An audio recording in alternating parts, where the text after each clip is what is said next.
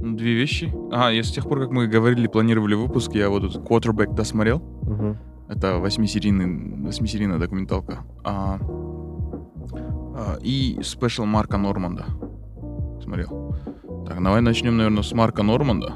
А, Марк Норманд — это нью-йоркский комик, а, который, которого бы скорее... Я ТикТок не знаю, но в Ютубе на шортах ты, скорее всего, видел. То есть он достаточно вот, вот, э, комик новой волны, э, грубо говоря, наверное, там, э, кто- кто-то постарше скажет, ТикТок волны. То есть человек, который очень долго работал в самом Нью-Йорке, его по возрасту он там, там, сильно старше нас, например, но при этом он только сейчас получает свой spotlight, и этот spotlight он получил благодаря э, вот, соцсетям. И недавно у него, у него был уже первый special на Netflix, и вышел второй Netflix, на котором он, собственно, и начинает с шутки, что, типа, Netflix заплатил очень много денег там, Кевину Харту, Дэйву Шапеллу, Элли Вонг, а, еще кому-то, Джону Мулейни, и на оставшуюся сдачу, короче, купил мой special. Вот, так вот начинает. И у него достаточно такой плотный стиль юмора. Но сам special вышел. Мне, кстати, параллели с, э, с ощущениями, которые были у тебя от альбома Трэвиса Скотта и у меня самого. И с его спешлом, то есть хороший артист, который давно... Хороший артист, который давно ничего не выпускал, тут выпустил. А, технически все очень качественно, там качественная картинка, качественный звук. А, написано и собрано тоже так качественно, но нету впечатления такого вау, знаешь.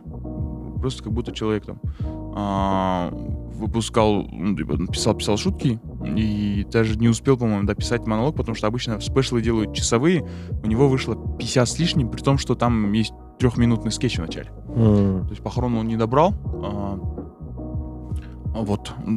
Такие вдвоякие у меня впечатления остались, при том, что я фан его творчества, очень большой фанат.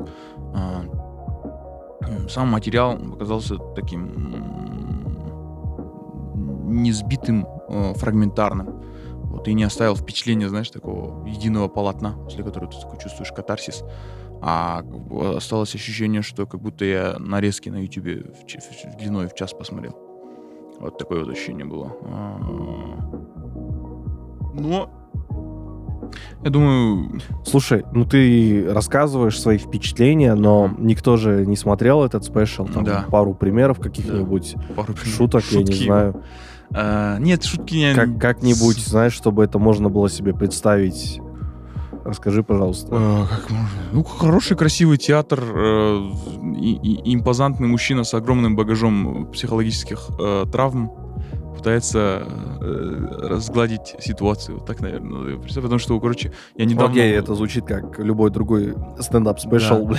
Нет, ну я недавно, кстати, узнал, у него этот, очень большие проблемы. А, ему где-то вот под 40. И Ага. из-за а, тех, ис- тех переживаний, которые у него были в детстве, и, наверное, ушел в комедию, но этот, ему под 40, он до сих пор, у него есть проблемы с тем, чтобы людям в глаза смотреть. М, Вот. А, Настолько, то есть, awkward Да. привычка у человека, которая с детства осталась, но комедия ему по- позволяет это преодолевать и, там, знаешь, не то чтобы просто член, член общества быть, а там, не знаю, передовым голосом общества быть, мгм. что он, выс- он высказывается на очень такие больные темы, там, на- на- насчет э, гендерного равенства, насчет расизма, а, насчет там пра- прав ЛГБТ. Как он высказывается? Ну, в основном чисто юмористически нету там какой-то, там, знаешь, Позиции. сильной гражданской позиции, да. Но е- э, у него такая юморная позиция, то есть он а, готов в моментах там рисковать и принимать позицию, которую мейнстримная публика, особенно там, знаешь, аудитория Netflix не будет принимать, мгм. но он прям продавливает за счет своего мастерства, именно как юмориста. Вот. э, если вы, в принципе, там э, смотрели спешлы, любите комедию на Netflix, я думаю, ну, то есть из того, что Netflix сильно просел в плане комедий последние годы именно спешлов, из того, что выходило именно на Netflix, это, это вот э, хорошее сравнительно. То есть я бы порекомендовал посмотреть. Мгм. Но это я в том плане, что это не самое выступление, не самое лучшее выступление самого Марка Норманда. М, Ну, То есть у него были и интереснее и биты внутри, и, и спешлы, как композиции у него до этого были интереснее. А, и, ну, еще, момент такой, что, что вопрос ожиданий, то есть это он сейчас выходит на свой ко- комедий, ну, то есть пик своей карьеры комедийной.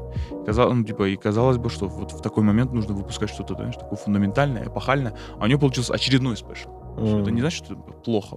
Для него ну, в контексте его траектории развития в комедии, наверное, не прям революционно, но я думаю, для среднего зрителя, который разбирается, понимает комедию. А, А, еще у него классно то, что у него, видишь, маленькие шутки, м- маленькие куски шуток, и его будет понятно слушать, смотреть даже, наверное, человеку, у которого не прям продвинутый английский или который не в контексте. Вот э, один из плюсов, который выделяет. Как его еще раз зовут? Марк Норманд. Марк Норманд. Да. Хорошо. Вот. А мы вас приветствуем на очередном. Ну, очередной тяжело сказать Мы Ну, там- с промежутками выходим в последнее время, но на это есть причины. Но спасибо, что остаетесь с нами, если вы остаетесь с нами. Добро, пож- этот, э, добро пожаловать на очередной фрагмент нашего подкаста. Да, да, да, подкаста А- осколок. Шоуденбоин, да. Самый н- не э, консистент выходящий. Біздің өміріміздің бәрі шоу ал біздің э, шоу құрғап бара жатыр засуха қазір жаз ғой жаз летом же пересыхать Да, да, сейчас Зимой будем очень жарко, жестко, да. очень жарко. э, И этот нам не удается собраться с мыслями нормально, чтобы вести этот подкаст, но тем не менее, добро пожаловать на какой-то там выпуск подкаста Шоу Боинда. С вами Диас и Дос Мухаммед.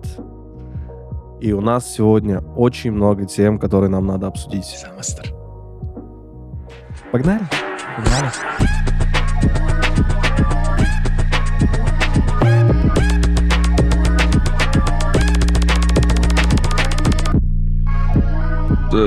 Очень экспериментальный для Netflix формат, который они, по-моему, катали с Формулой 1. Я не, не смотрел вот выпуск Формулы 1, но его говорят, что он всем прям очень был удачный. Вот этот выпуск Коттербек. Объясню, давайте объясню, что это такое. Ну, там в первых двух минутах очень хорошо объяснили, то, что это а, документальный фильм про людей, которые играют на самой сложной позиции в мировом спорте. Мгм.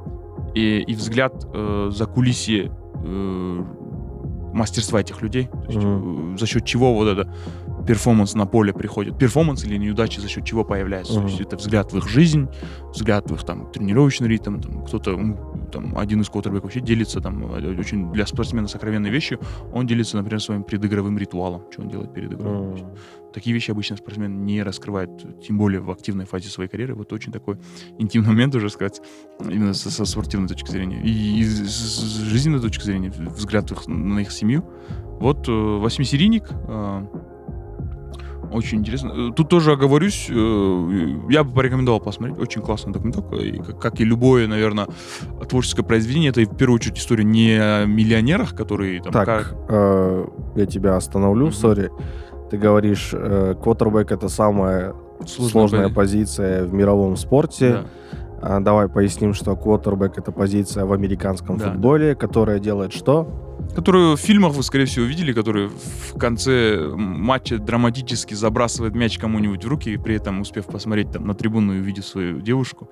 То есть это позиция quarterback, то есть в названии не, не сильно понятно. Но человек, который разыгрывающий, вот так вот, Мгм. разыгрывающий. То есть человек, у которого а, в руках оказывается мяч, и В после... самом начале. Да, да, в самом начале розыгрыша. И от, этого, от решения этого человека зависит дальнейшее развитие игры. То есть он Мгм. может дать пас, дать, отдать кому-то, кто То есть бежать, это стратегически важная позиция, которая важная. выстраивает всю линию игры в Да-да-да. моменте. И почему она очень самая сложная, называется, потому что в американском футболе сам дизайн игры расположен так, что у каждой позиции очень четко определенные роли, даже правилами ограничения у них есть у каждой позиции. Там номера. В футболе, например, там условно, э, да, центральные защитники и нападающие отличаются, но условно на угловой там защитник может забежать в штрафную, да, рядом к нападающему. А у, в американском футболе все-таки прям очень четкое раз- раз- разделение ролей. И именно квотербек это позиция, которую, во-первых, на поле играет всегда только один квотербек. А, И, соответственно, из-за этого команды всегда выбираются, пытаются на сезон выбрать одного квотербека, которого они не будут менять. То есть, если у них все идет хорошо, один и тот же квотербек играет. То есть, соответственно, на твоих плечах э, очень большая ответственность. Э, на тебя накладывается не только там физическая нагрузка того, что в любой момент могут тебя снести, Мгм. 150 килограммовый человек на, на всей скорости снести. Но и при этом, то есть там есть интеллектуальная нагрузка, то есть э, на, квотербека падает вот эта нагрузка э, принятия решения насчет стратегии, какую стратегию. Там подсказка, конечно, но в целом вот это вот, то есть э, очень интеллектуально насыщенная позиция. А, по- поэтому она считается, ну, я с- вначале показалась такой немножко драматичной вот эта фраза, типа самая сложная позиция, а потом я подумал, да, ну, то есть, э, если смотреть там, э, в, в американском футбол тоже играет 11 человек, Мгм. если смотреть там на распределение ответственности, наверное, там, то есть один человек, у которого там по- половина всей ответственности, и остальная половина, она, наверное, равномерно на 10 человек распределяется остальных. Соответственно, у него половина ответственности всегда в любой момент времени на поле. И в, в таком отношении, наверное, в- не в любом... Ну, понятно, что в индивидуальном виде спорта 100% на тебе ответственность, но ни в одном в командном виде спорта нету такой позиции, где у человека там вот такая вот доля ответственности за все происходящее на поле. Получается, квотербек, он важен только в моменте, ну, в нападении, Да. да, а в Да. защите он Нет, не, нет, не в защите играет он, особой да, роли. си- Нет, сидит он, да, отдыхает. Значит, Мгм. выходит другая команда, другие Мгм. 11 человек. Вот. Но выходит же квотербек э, противоположной команды. Поэтому на поле всегда э, один человек из 22, на котором вся ответственность Мгм. за все происходящее. Вот в этом плане. А, ну и, соответственно, из-за такой э, ответственности, такого внимания, тем более в американском спорте, это исключительная позиция. То есть, э, я же говорю, ну, то есть они... э, история построена так, что это история про, про людей, хотя при этом люди-то уникальны. То есть это чело- люди с очень э, уникальными антропометрическими данными, во-первых. То есть очень высокие, крепкие, сильные ребята, у которых вообще очень мало изъянов в, в конституции тела. Мгм. А, и при этом миллионеры. Миллионеры. В прямом смысле долларовый миллионер, потому что даже самый первый контракт после колледжа у них это контракт на несколько миллионов в сезон. Вот. М, И нам предлагается внутри этого фильма посмотреть именно на них, не как на миллионеров, знаешь, на вот таких атлетических а, атлетических дарований природы, а вот типа, на такого же человека, как и ты, у которого тоже могут быть проблемы такие, знаешь. А, мне понравилось, что там выбрали трех квотер... ну, там выбрали трех квотербеков, и история трех квотербеков по сезону идет, они, они, они рассказывают. Мгм. То есть это Патрик Махомс, о котором я, по-моему, на в выпусках рассказывал, это это, наверное, то есть по величине внутри спорта он идет по траектории Майкла Джордана. Окей. То есть он может стать Майклом Джорданом американского футбола. А второй это Маркус Мариота, тоже хороший квотербек, но которого спад сейчас скорее. И третий это Кир, Кирк Казенс, э, тоже хороший квотербек, э, который прям очень, ну, ему 33 года, он, он скоро должен заканчивать, и у него там вот это один гештальт остался незакрытый, выиграть Супербол. И он, и он вот к этой цели идет. И показывают их семьи. Мне понравилось вообще их... э, я не знал вот этот момент, что они, оказывается, все втроем женатые. Один вообще, Патрик Махомс, женат на дев- девочке, с которой он встречается там с восьмого класса. А Кирк Казенс, Кирк Казенс и Маркус тоже женаты э, очень давно. То есть они все женаты на девушках, э, которыми там, познакомились в молодости, знаешь, на закате даже, даже до начала своей профессиональной карьеры. М. А, такой взгляд был. И жены у них тоже интересные, очень такие э, личности. А, а, что из, и- и- из нюансов? Таких, знаешь, человеческих нюансов. В- последствия травм показываются, там, по- показываются, то есть ну, там, со, со- со стороны смотришь, когда он в экипировке, он смотрится сильно, да, человек метр девяносто, сто килограммовый, накачанный, такой идет, э, не показывая вид, а потом показывает, как он там у, вот врача сидит, и у него там под ребром вот такой большой синяк э, там, Мгм. радиусом 30-40 сантиметров. Мгм. И он как бы с этим нужно ему жить, еще выходить на следующий матч такого знаешь, рода вещи, а, которые не, по, не видны для человека, который просто за спортом наблюдает. А, там, а, он показывает еще тоже вот это очень большая интеллектуальная нагрузка, потому что они сидят и учат вот эти э, стратегии, Схемы. схемы. Да. То есть э, у меня флешбеки появились с тех времен, когда я готовился к IELTS, знаешь. Мгм. Вот эти карточки были, когда ты Мгм. слова запоминаешь. Мгм. Точно то же самое происходит, только у 40-летнего, там, 30-летнего мужика, миллионера, которому нужно- нельзя останавливаться, он должен над этим работать Базара каждый нет? день. Прикольно. Вот. То есть, получается, Netflix там, своего рода популяризирует непопулярные виды спорта, да, по всему миру. Э, Я бы не сказал, что это не популярный вид спорта. Они, наоборот, они из популярного вида спорта э, пытаются вот этот... Давай признаем честно, Ага. Американский футбол интересен в основном американцам. Ну, а вот э, какая доля дохода приходит э, в Netflix э, с Америки? Огромная, наверное. Ну вот, э, это не так, что популяризация, это так, наоборот, они, они выжимают соки из Мгм. готового спорта. Мгм. Они выжимают соки. Ну, то есть они зарабатывают уже на имеющихся аккаунтах, условно, Да, в да, Америке, да, да, да, доместик.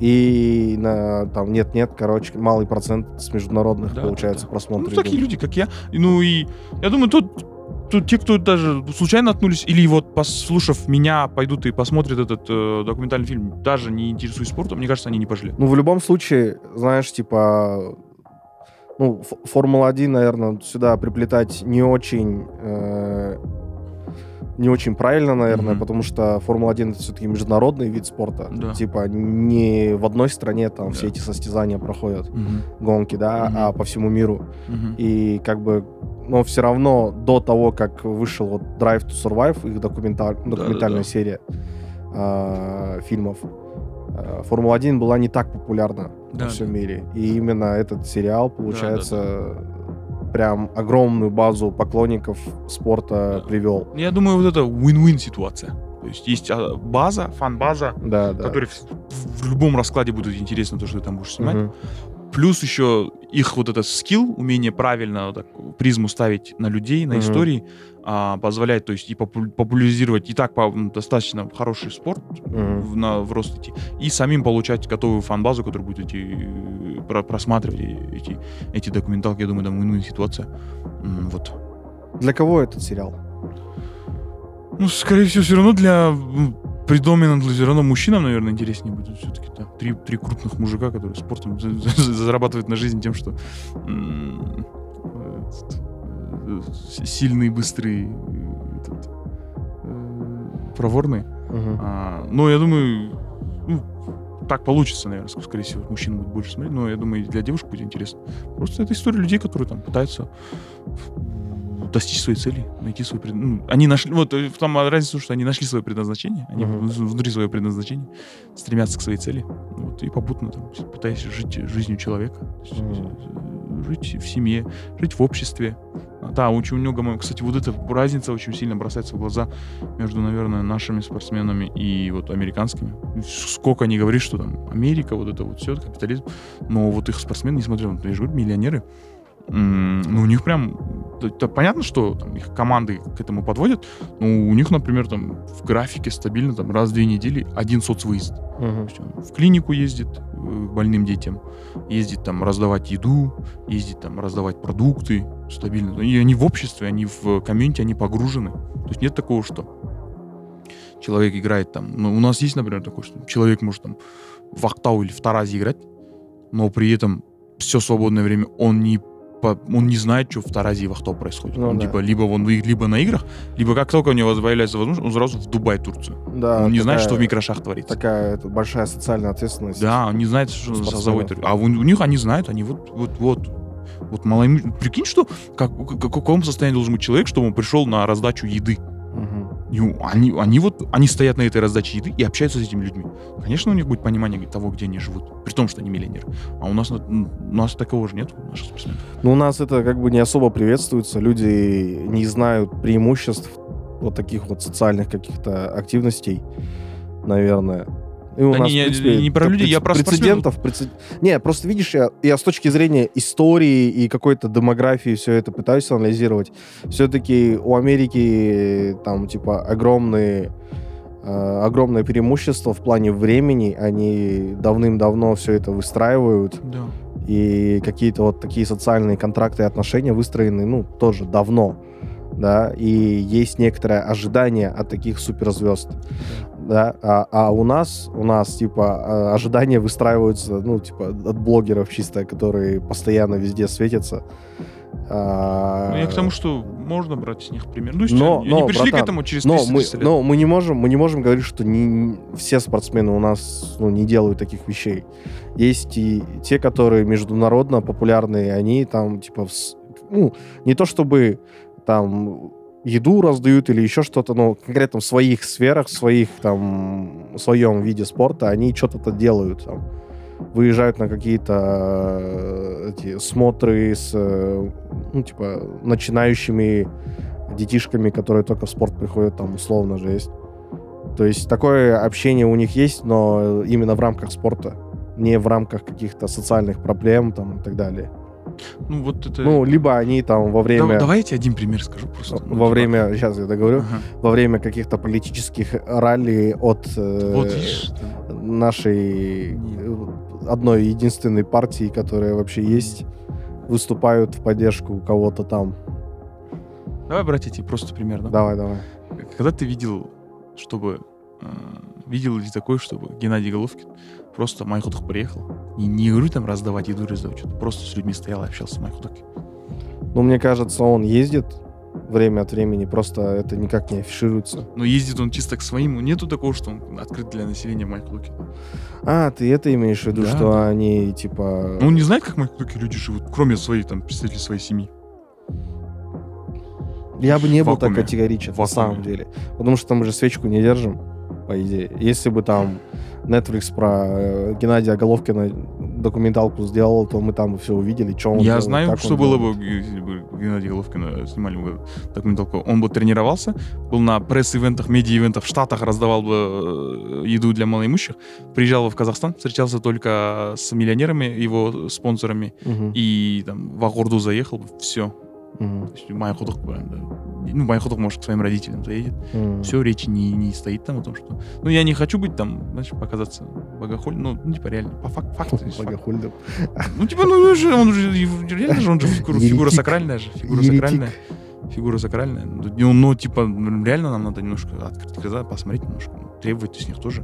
Ну, при том, что, при том, что я очень безмерно сильно уважаю Геннадия Головкина, как спортсмена, как личность, Мгм. но вот такие моменты есть. И ну, я, я, я, я- это не про э, Гену, это про... Я просто выделяю симптомы того, что мы очень сильно больны как общество.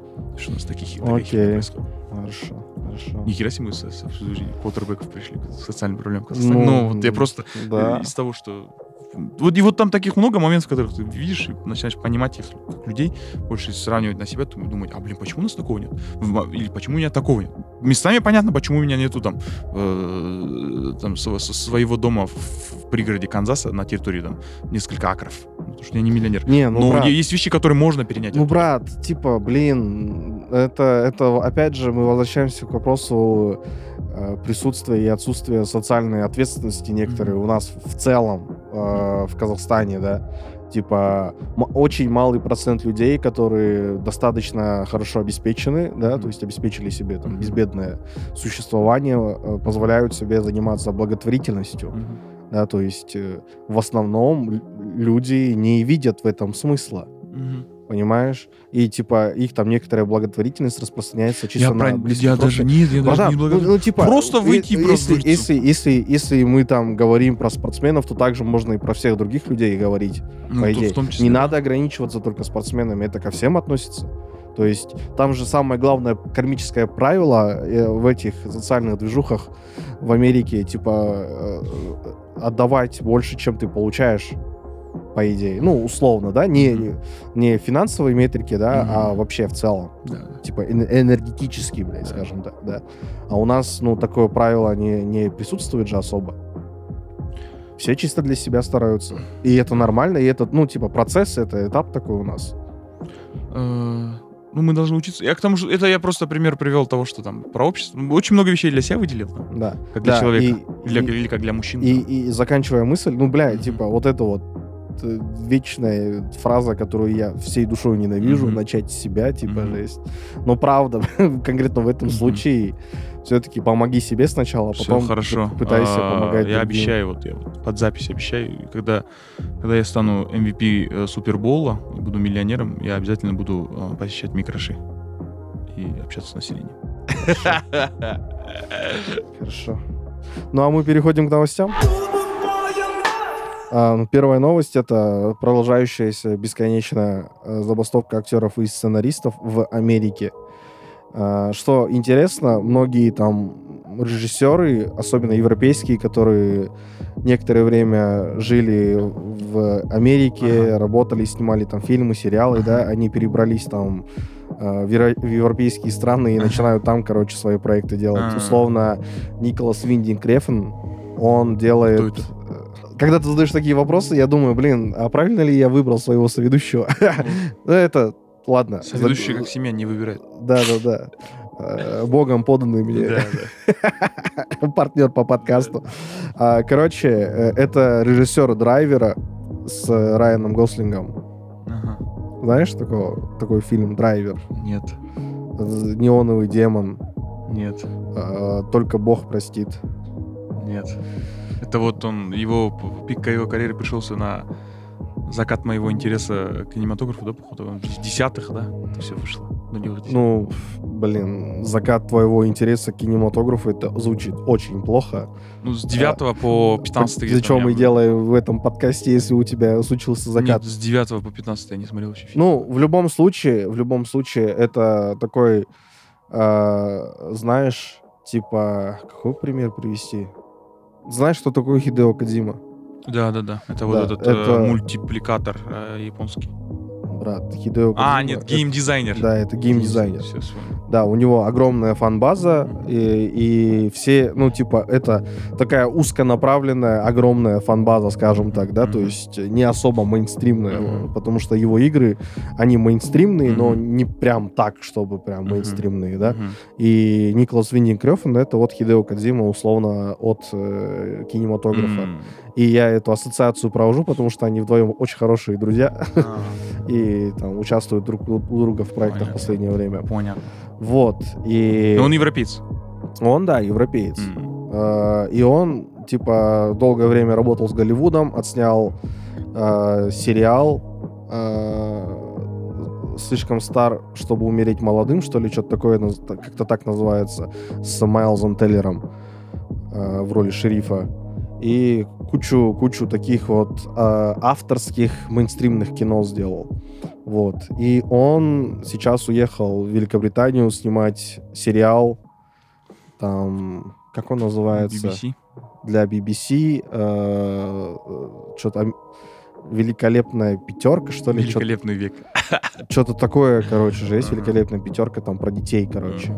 И этот э, актер, который играл Джоффри, снимается у него, короче. А, у которого в усах он недавно выходил. Да, да, мем. да, да. Вот, это, это вот, короче, кадр оттуда.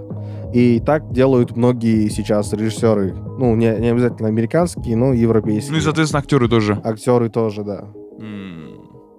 Вот. Интересно, это что, спад американской культуры будет? Ну, он уже происходит уже некоторое время. И там пара э, интересных вещей. Э, во-первых, церемония Эмми, которая должна была состояться 18 О, сентября, перенесена на неопределенный срок из-за забастовки актеров О. и сценаристов. Квентин Тарантино откладывает съемки своего нового фильма на неопределенный срок. Это из-за десятый забастовки, фильм, да? да. Последний. Крайний, о, крайний. Из-за забастовки актеров и сценаристов. И новый фильм Йоргаса Лантимоса «Бедные несчастные» перенесли на 8 декабря 23 года из-за забастовки Ну, актеров с и фильмами понятно, вот Эмми это серьезно. Ну да. Ну, фильмы-то, ладно, ты же будешь, ну, типа, ты- фильмы-то к съемкам, грубо говоря, можно в любой момент приступить, а ты Эми не воткнешь никуда, потому что там есть же сетка вещания. Тебя конкуренты есть. Не только в э, искусстве, но тот же спорт. Ты никуда не воткнешься. Ну, не то, что никуда, то тебе сложно воткнуться куда. И это очень серьезная логистическая проблема, получается, для организаторов. А, ну и что, в принципе, логично, потому что Эми же даже, грубо говоря, там и а- актеры и, и, и- и сценаристы и Да. собираются. М, Ну и при том, что, что, чтобы Эми организовать тоже работу, нужно нанимать сценаристов. Не пишут очень много. Ну, да. И в общем и целом получается, что э, как это назвать э, в, в стадисе будет некоторое время находиться именно американская медиаиндустрия. А, условно производство фильма ну, про- ну, продолжение Человек-паук сквозь вселенные тоже приостановили М. на неопределенный срок из-за вот из-за того, что а, ну, а фильм же должен выйти в 24 году, Да, еще в марте, по-моему. да, а, по идее, по плану. Но из-за забастовки актеры там не смогут, не, смогли, не успели просто за- записать свои реплики, и Да. сейчас им не над чем работать. А, и поэтому мы чуть позже, но, надеюсь, все-таки увидим продолжение этого тупартера. прям очень все серьезно, да? А, съемки «Миссии невыполнима», которую мы сегодня обсудим. Восьмой части, да, следующие, тоже перенесены на неопределенный срок. Мгм. То есть э, и Форсаж, кстати. Ну, э, почему я эти упоминаю? Э, потому что сейчас же мода пошла на тупартеры у фильмов. Типа, э, как условно Дюна, часть первая историю выходила. Делить, да? Да, и вот сейчас скоро выйдет Дюна часть вторая, благо они успели все отснять. И у Форсаж десятая часть была, типа, первая половина фильма. У Миссии невыполнима первая Мгм. половина фильма. И у Мгм. Человека-паука тоже первая половина. Да. И, типа, э, возможно, мы даже не увидим продолжение Мгм. этих франшиз. увидим, но не ближе. А что Форсаж там, что там? Форсаж сценарий там за полтора сутки пишется, мне кажется. Машины, машины, взрывы, взрывы, потные мужики в майках. Вот это вот так вот перемешать. Семья. Семья, да. Упоминать раз в 10 минут, короче. Да. Все это, там не- немного работает Мы вывели идеальную формулу кинофраншизы. Да. И вот такая вот ситуация. А, но а, продолжают выходить хорошие проекты, которые мы обязательно обсудим сейчас.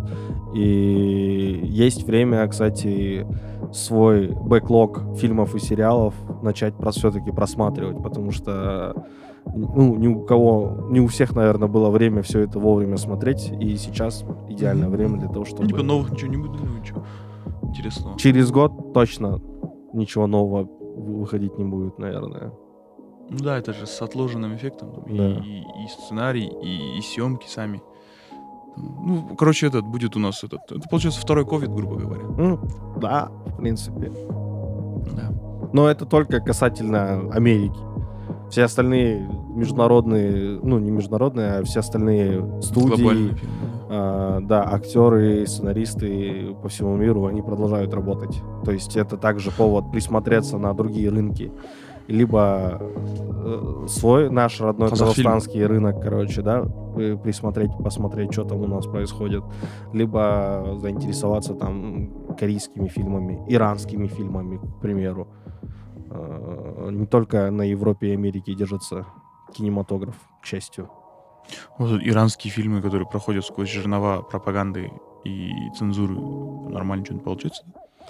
Иранский кинематограф Да. именно с точки зрения авторского кино, артхауса там и так далее, он очень высоко ценится, потому что как раз вот ты упомянул, из-за э, ситуации с цензурой, Мгм. пропагандой, они находят новые способы как-то грамотно снимать свои Мгм. фильмы, так, чтобы никто это...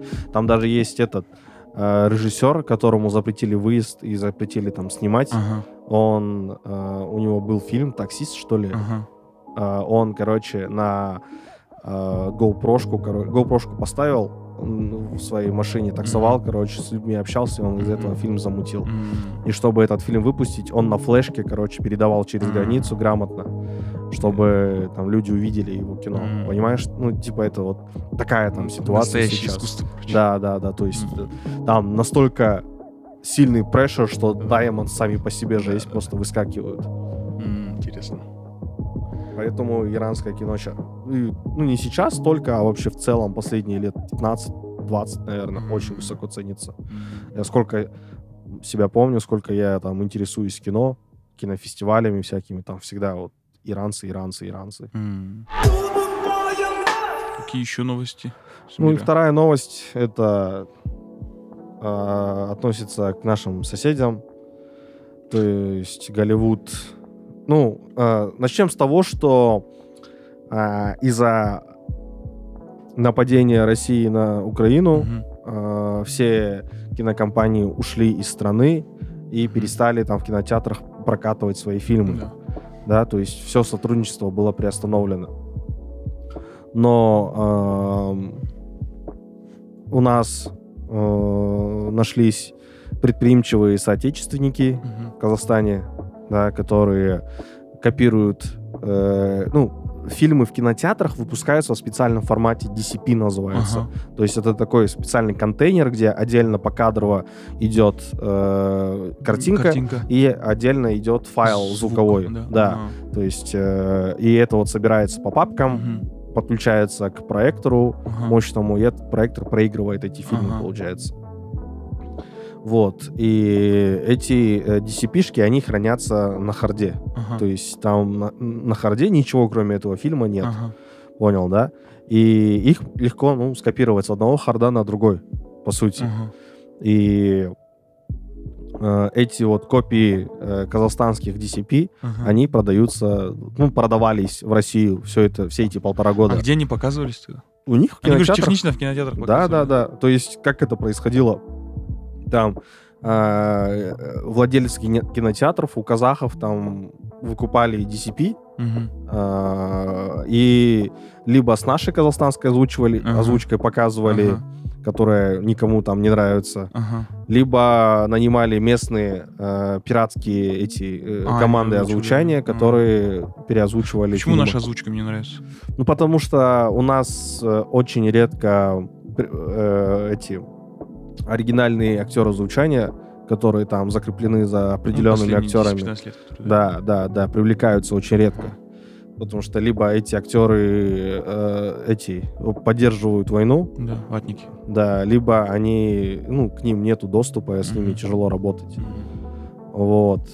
Ам, И вот так вот у них складывалась ситуация. Но местные эти а, команды звучания, они как Мгм. раз-таки привлекали всех этих актеров. Мгм. И сейчас вот в дубляже наш, ну, наш дубляж смотреть Мгм. немножко странно, по идее. Вот каждый раз, когда я прихожу в кино, и мы там что-то смотрим, у Мгм. меня какое-то, ну, меня не покидает какое-то странное ощущение. Мгм. То есть дело не в том, что у нас э, плохо работает Дело привычки-то. дело какой-то привычки, да. Дело... ну, к- Твое ухо привыкло к какому-то качеству. Тембру, тембру голоса. Не то, что тембру, даже не в голосах дело, а именно качеству какому-то, Да, именно микса, да. А, А, Что там голоса на таком уровне находятся, музыка на таком, и все вот эти звуки, саунд-эффекты на другом уровне, да. Ты к этому привык, и э, сейчас ну, какой-то диссонанс просто ощущается именно подсознательно. Вот. А, Поэтому предпочтительнее смотреть в оригинале. И Голливуд узнал об этом, Мгм. голливудские компании, Мгм. которые, ну, типа, ну, наверное, они спустя полтора года обратили внимание, каки- Мгм. что каким-то образом российские кинотеатры прокатывают их фильмы, Мгм. вот свежие новинки. Мгм. И сейчас прикрыли лавочку. А, Я надеюсь, что это никак не повлияет на присутствие этих э, картин у нас на рынке Мгм. потому что как только эти новости о том, что наши DCP, там, копии их уходят в Россию, появилось, я начал думать, типа, блин, как бы это на нас Мгм. не сказалось, на Мгм. наших отношениях с э, киностудиями. Мгм. Но пока что вроде Что таких мы не попали нет. под вторичные голливудские санкции. Да, да, да. Пока что таких разговоров нет, наверное, Мгм. просто пальцем пригрозили нашим, Мгм. типа, еще раз так сделайте, Мгм. э, сосын айтам энергия, Мгм. да. А, и из-за из-за вот таких вот вещей, там, условно, российские кинолюбители Мгм. не смогут посмотреть ни Барби, ни Опенгеймера до цифрового релиза, короче. То есть чисто в интернете теперь смогут смотреть новые фильмы. И то, типа, спустя 2-3 месяца Мгм. после выхода в кино. Ну, так им и надо. Ну да, по идее. Ну, короче, э, до Барби Дубар. э, нужно проговорить про несколько других фильмов. Во-первых, это «Миссия невыполнима 7». Продолжение легендарной кинофраншизы Тома Круза, которая вот уже 20 лет выходит в кино. И все это время она ну, выходила стабильная, было круто, офигенно.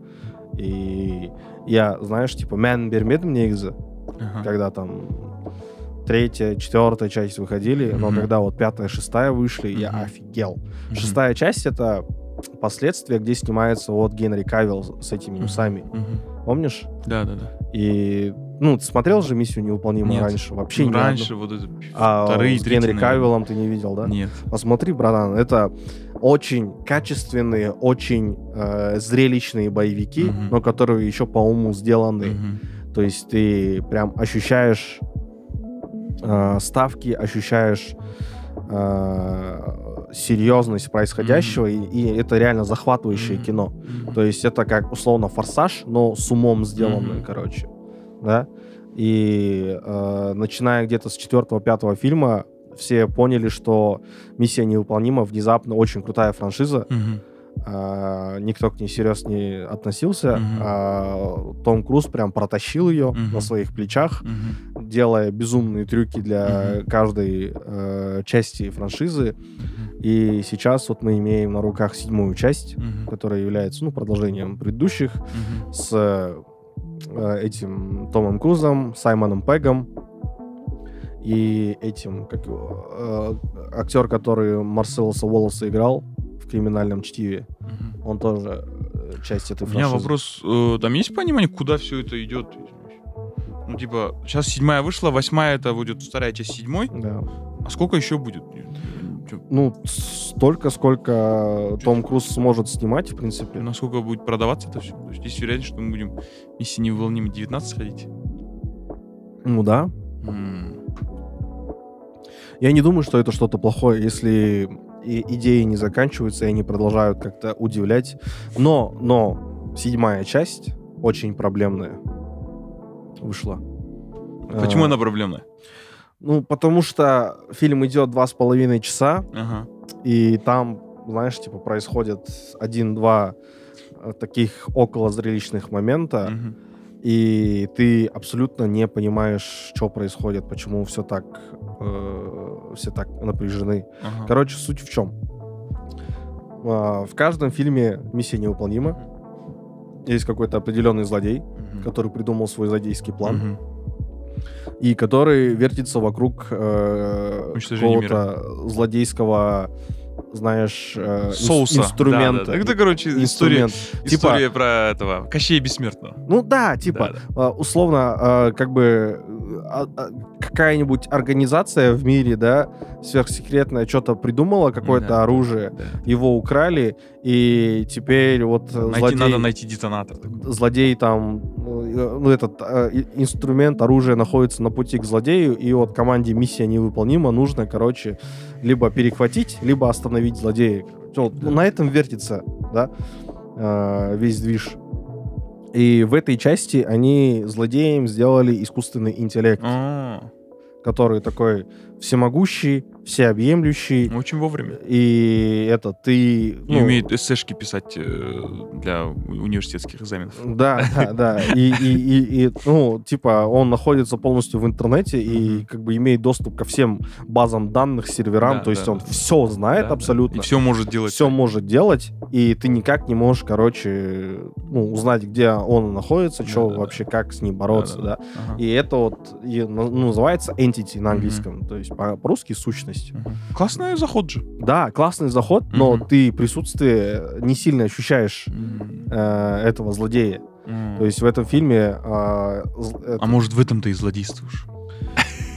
ну блин, посмотри фильм. что- То есть это? я, я, знаешь, возможно, у меня слишком большие ожидания из-за предыдущих фильмов, да, потому что там с каждый, каждый фильм какой-то ну, типа захватывающая сцена, какой-то невероятный трюк, да. Мгм. Типа в четвертой части они Кремль взорвали, Мгм. условно. М. А в пятой части э, я не помню уже, что было, но в шестой части он, короче, прыгал с парашютом, э, но типа, как это называется, э, с очень большой высоты прыгал и очень на, на низком расстоянии от земли, Мгм. короче, раскрывал парашют. Мгм. То есть он типа на большой скорости, да, шел. И это, ну, типа в реальном времени снималось. Понимаешь, типа GoPro-шками, э, ну не GoPro-шками, а именно э, камерами Да, там да, и так да. далее и тому подобное. То есть он сам выполнял этот трюк. А в пятой части он э, при- прицепился к э, самолету, который там на взлет идет. Вот такие вещи. Еще где-то было, по-моему, на, э, на- на мотоцикле съезжал с самолета. Да, что такое же было? Нет, на мотоцикле в этой части он прыгал с, э, со скалы. А, со скалы прыгал. Да, и, э, ну, типа, это, ну, не так выглядит, как все остальное, Мгм. понимаешь? Типа, это underwhelming Мгм. очень сильно. М. А, он просто... И это происходит ближе к концу фильма. Ты Мгм. весь такой фильм сидишь, ждешь, типа, вот, когда нам покажут вот этот трюк, Мгм. короче. А он просто ближе к концу такой, ну, Тяхсу, Наехал, теперь на наехал. связи. наехал на скалу, прыгнул и раскрыл парашют. И все уже Мгм. есть. А, в смысле, вот это на мотоцикле, да? Да, да, А, да, это да. вот с, последнего выпуска, да? Да, да, да. А что ты, ну, типа, типа слабо с предыдущими вот этими? Да, очень слабо. По эффекту, да? Потому что не ощущаются ставки. То есть я не знаю, М. почему я должен переживать за этих персонажей. М. А, в самом начале очень классная сцена с подводной лодкой, Мгм. очень классная перестрелка в пустыне с Мгм. Ребеккой Фергюсон. Ам, И дальше э, уже, ну, типа, они просто общаются. То есть а- они Мгм. с одного места на другое перепрыгивают и такие, блин, что же мы будем делать, как мы будем это все останавливать, там, оно, оно. И они просто общаются и ни к чему как будто бы не приходят. То есть и- они говорят, что, блин, над нами там Дамоклов меч э, повесили, да, и мы в любой момент можем умереть, а ты этого не ощущаешь. Это, ну, типа, ты не боишься за этих персонажей, да. И- а фильм идет, понимаешь? А снег идет по щекам мне бьет, бьет. А фильм идет, и это куда-то все движется, и ты не понимаешь, куда, зачем, почему, как. И ты сидишь, тебе становится после первого часа очень скучно, потому что ничего как бы не происходит особо. Ну, Это, видимо, тоже, опять же, сценаристская проблема. Ты же говоришь, что там а, двухсерийника не делали. Видимо, Да, они хотели да, setup, само- setup сделать. Да, то Скорее есть... всего, восьмая часть будет такая прям. Но, понимаешь, Вау. э, да, э, и этот фильм, он наберет необходимое количество денег, да, кассовых сборов, но все равно это какой-то flop, по моим ощущениям. Какой-то что? Flop. Flop? А, Э, ну, просто выстрел в Провал. пустоту, да. Я вообще не ощутил там какого-то кинематографического э, э, experience а от этого катарсис, кино. катарсис. Да, мне было очень скучно. Все там, в- два, второй, третий акт. И я такой, ну, окей, Том Круз. Хорошо. Топ Ган у тебя был классный, Маврик. Миссия невыполнима 6 была классная, но сейчас что-то совсем не то. Ну, восьмая, наверное, мне кажется, там будет боев. Если она будет, Не будет Восьмая. она? Ну, типа, когда-то. ну да, лет через пять. Это, ну, то есть, если этот... э, Когда они если все будут старые уже. Если не начнут э, сажать этих пропо- проповедников э, саентологической секты, с Томом Крузом Мгм. все нормально будет. Ну, еще один момент. Э, В фильме очень много классных женщин, Ага. роскошных женщин. Ага. То есть в этом фильме снимаются Пом Клементьев. Это этот из Стражей Галактики, помнишь? Так- инопланетянка с этими усиками, которая Да, да, типа, да, да, усни. Да, да, вот да. такая да. вот. И она классная. То есть она типа приспешница злодея, Ну, она- вообще да, не разговаривает, короче. Но и, и она Ну, вот, очень кстати, классно вот этот- дерется. вот этот, э, вот этот тоже российский ноушен же, который Голливуд нам внедрил. Если есть очень сильная, умная азиатская женщина, то она обязательно приспешница злодея. Нет. Там есть такая тра- тропа, троп. Ты же говоришь, что с 9 по 15 годы вообще не смотрел кино. Вот как раз там... Начиная до, с до 15 9, по до 20. 9, до 9 года после 15, ну, ты, ты сейчас расскажешь про Клементьев, ну, то она вписывается тоже в этот троп. Anyway, anyway, она супер классная. Мгм. Да, у нее там э, костюмеры, там непонятно, что с ней сделали, типа, а, но в целом каждый э, кадр с ней, она, ну, типа, захватывает внимание. Также, опять же, повторюсь, там снималась Ребекка Фергюсон. Тут э, никаких вопросов, наверное, нет. Это чуть ли не самая востребованная голливудская актриса на данный момент. А, новая персонажка фильма Хейли Этвелл играет. Знаешь ее? Это этот, подружка Капитана Америки. Подожди, Из а, фильмов Marvel. Хейли Этвелл? Да, Ну, в смысле, я-то знаю. э, микрофон, да, брат. Я знаю. А, не, у нее же там другая прическа была. Прикольно. А, она такая, кажется, да? И Ванесса Кирби, М, которая просто роскошь, роскошь, Которая роскошь. одна фамилица пылесоса? М.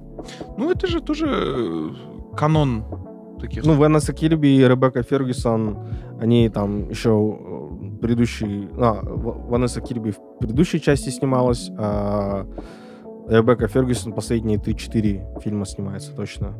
Потому что это же канон тоже таких, знаешь, э, шпионско приключенческих боевиков, чтобы там всегда были быстрые машины и красивые женщины. А, У Ванессы второе имя, оказывается, Нуала. Прикольно. Да. Ванесса Нуала Э, Кирби. ре- Ресторан, да. Э, Нуала, свяжись с нами. А, и вот, и они классные персонажки, но их утилизируют как-то странно. Ну, это опять же канон, видишь, один по Типа, тропам веса поверхностно. братан, я пытаюсь анализировать, ты так все упрощаешь быстро, выводы какие-то делаешь. А, Все просто же, блядь. Ну ладно, хрен с ним. Я, все, да, это, да. все это ебаный канон, и нормального кино никогда больше не будет. Да, все, этот, развалили страну хорошую. Да. Вот в СССР хорошие фильмы. Пиздец. А, Они почему-то все умирают вокруг него, но хуй с ним, пусть это будет каноном. А, Следующий фильм «Флэш». Это... Ты... Флэша же, по-моему, если не ошибаюсь, как минимум две реинкарнации были же, да? Это один единственный фильм полнометражный, который когда-либо выходил по Флэшу. Вот э, э, Зак Снайдера Флэш, помнишь?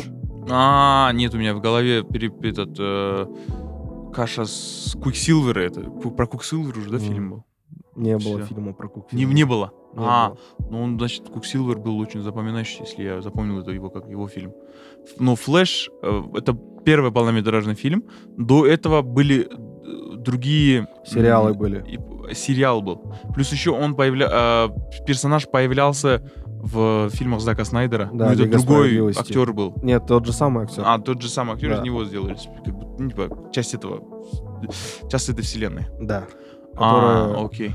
якобы закрывает эту вселенную. Эзра Миллер играет Флэша. Эзер Миллер. А. Да. А в чем прикол? Ага. Да. Ам, Ну, мы видели... Ты смотрел уже, да, Лигу Справедливости? Зака Снайдера, который, у которой режиссерская версия по то ли чуть, чуть ли не 17 часов идет. Да. Я, по-моему, не режиссерскую смотрел, я же не помню. Ну, Хорошо, а, суть в чем? Ну, Флэш очень быстро бегает. Бегает Да, ну, настолько, смысле, я... настолько быстро, что может там э, пространство, пространственно-временной континуум разрушать и, типа, перемещаться во времени. В этом фильме он решает, типа, блин, мне очень грустно, моя мама умерла, когда я был ребенком. Мы же, по-моему, обсуждали и смотрели этот трейлер. Да, Да, сейчас всё, вышел помню. фильм. А, и вот он условно, э, ну, типа, ему грустно. Он говорит, моя мама умерла, когда я был ребенком, Да, и вернуться. за ее смерть сейчас пытаются посадить моего отца. Да. Я не хочу, чтобы мама была мертва. Он возвращается в прошлое, оживляет свою маму, возвращается в будущее и узнает, что, ну, мама его жива, отец на свободе, и он с ними, пока сидит, тусит, он видит, что другой э, Флэш, Барри Аллен, заходит в дом. Мгм. Понял? И он его забирает, они начинают общаться, и получается, что вот э, он помоложе, и у него нет способностей пока что. А, Вот. А, И а, получается, старый Флэш там дают ему способности. Они находят местного Бэтмена, которого играет Майкл Китон м. из Бэтмена 80-х, который снимал Тим Бертон. Мгм. Со всеми этими штучками, прибаучками, гаджетами из тех времен. Мгм. А, также, а, ну, начинается все с чего? С того, что Зод нападает на планету Земля. Из, ну, Зод из человека из стали Мгм. заново, да? То есть он время поменял, а, вернулся где-то в прошлом, когда эти все события происходили. И он начинает набирать команду Лигу Справедливости, короче, заново. Вот Мгм. он сво- н- молодого Флэша нашел, дал ему способности, Мгм. нашел Бэтмена. О, он, оказывается, уже справился со всей преступностью, живет отшельнический, ну, ведет отшельнический образ жизни, ничего ему не интересно. На ранчо, да? Да, на ранчо у себя, у Уэйн Мэннер. А, и сделает, делает ему, короче, на, а, нарутологию, короче, устраивает. А? Нарутология? Ну, Это неважно. Вообще я не хочу тебе это объяснять. Похуй. Кто поймет, тот поймет. А, Ебать, ну, просто общается с ним и, типа, мотивирует его э, этот, вернуться, короче, в бизнес. Э, И они идут, ищут Супермена, который в русской э, этой закрытой базе находится, и над ним эксперименты проводит. А это, оказывается, Кара Эл, э, кузина Супермена, э, ну, его старшая двоюродная сестра, Ага. которая попала на Землю э, до Кларка Кента, получается. Они ее спасают, они все объединяются, идут драться с Зодом на, ну, в пустыне же есть. На ножах. И сюжет очень очень китайский. А, ну, такой очень довольно-таки простой. Мгм. А, графика ужасная, Мгм. но, а, не знаю, мне почему-то было очень тепло смотреть этот фильм, Мгм. потому что, ну, такой бред комиксовый же есть. Мгм. И они что-то пытаются что-то делать, но у них не получается. Мгм. А, Ты имеешь в и, виду у персонажей или у, или у создателей фильма? Ну, создатели фильма. М. А, ну, видно старания, видны попытки, там даже под конец они кучу камео внезапно суперменов запихали, которые там эти же есть фильмы суперменов, которые выходили, как этот э, у Человека-паука было с мультивселенными. Мгм. Тут то же самое. Тут они, короче, из э, черно-белого Супермена достали Супермена этого э, Ривза, короче, который там в 80-х Мгм. выходил. Мгм. А, Генри Кавилла не показали, М. а, только со спины, кажется. Кто еще там был? А, внезапно Николаса Кейджа показали в роли Супермена, потому что э, после Бэтмена Тима Бертона позвали работать над фильмом Супермен, Ага. и он хотел его снять с Николасом Кейджем. Ага. То есть там уже огромная работа над препродакшеном проходила, да, Ага. сделали ему костюм, образ, придумали злодеев там и так далее и тому подобное, Ага. но фильм не состоялся. Потому что что-то они там по бюджетам не договорились и закрыли проект. И вот э, фильм про Флэша, камео Суперменов, э, эти беготня по времени туда-сюда, короче, ну, такой очень-очень плохой средний фильм, но мне кажется, что он станет культовым в какой-то момент в будущем. Почему? Ну, ощущение. Внезапно же такое бывает, типа какой-то, ну, фильм, который не признали, даже если он плохой, да, его не, никто не признает, но спустя время он становится, ну, таким классным, Классикой, раритетным, культовым же есть.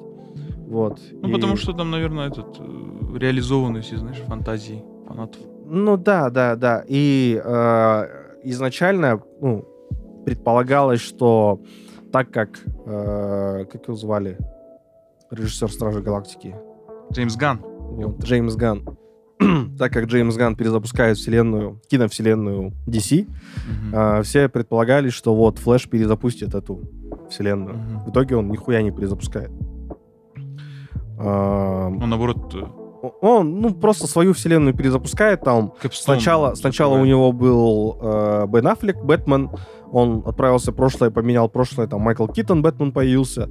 Потом он возвращается в свой мир, якобы освобождает своего отца и готовится к встрече с Брюс Уэйном, а там из машины выходит этот Джордж Клуни. А, Джордж Клуни старый, седой, короче, выходит из Мгм. машины, и все такие «What?» И все, фильм заканчивается. И... короче, этот... э, компетира э, Да, да, да. Но что э, можно сказать вообще в целом про идею, да, того, что. Флэш меняет там прошлое, вселенную там и так далее. Это уже было, ну, в комиксах, естественно, э, серия называется Flashpoint. Мгм.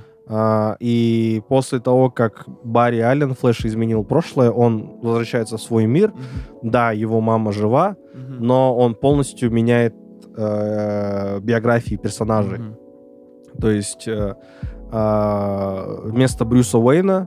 а, а, нет, вместо родителей Брюса Уэйна умер сам Брюс Уэйн, М. и в роли Бэтмена Стал двигается отец. Томас Уэйн, да. А его мать, э, Марта Уэйн, она становится Джокером. М. А, Супермен, э, Кларк Кент, его также, короче, забрали в эти лаборатории, а, как только он ну, упал на землю, да, и всю жизнь экспериментировали, и он маленький, худощавый вырос, и он не умеет нормально разговаривать. Б. Какая-то грустная история. Ну, то- да, Аквамен, он типа король Атлантиды, он никогда не жил, короче, на суше, Мгм. и он э, очень сильно ненавидит, короче, сухопутных М. существ, людей, короче. Расист, получается. Да, и выступает полностью за гегемонию Атлантиды. М. Чудо-женщина, она, короче, э, также не общалась с мужчинами никогда, э, потому что, ну, на Тимирскире только женщины, э, и она, получается, тоже ненавидит внешний мир, а, и в в честь там бога Ареса, которого они восхваляют, да, который ее Мгм. отец по совместительству, а, они, короче, ну, устраивают нападение вот Тимискира, Чудо-женщина, и Мгм. Аквамен, э, Атлантида, они начинают войну друг с другом Мгм. устраивать. То есть э, там Великобритания, типа, утопает, короче, в воде. Подожди, Очень... как, как этот выпуск называется комиксов? Флешпоинт. Очень много таких больших, грандиозных вещей происходит. Смен там статуса кво для персонажей. Это очень интересно все было читать, смотреть, как они все другие версии персонажей взаимодействуют друг с другом.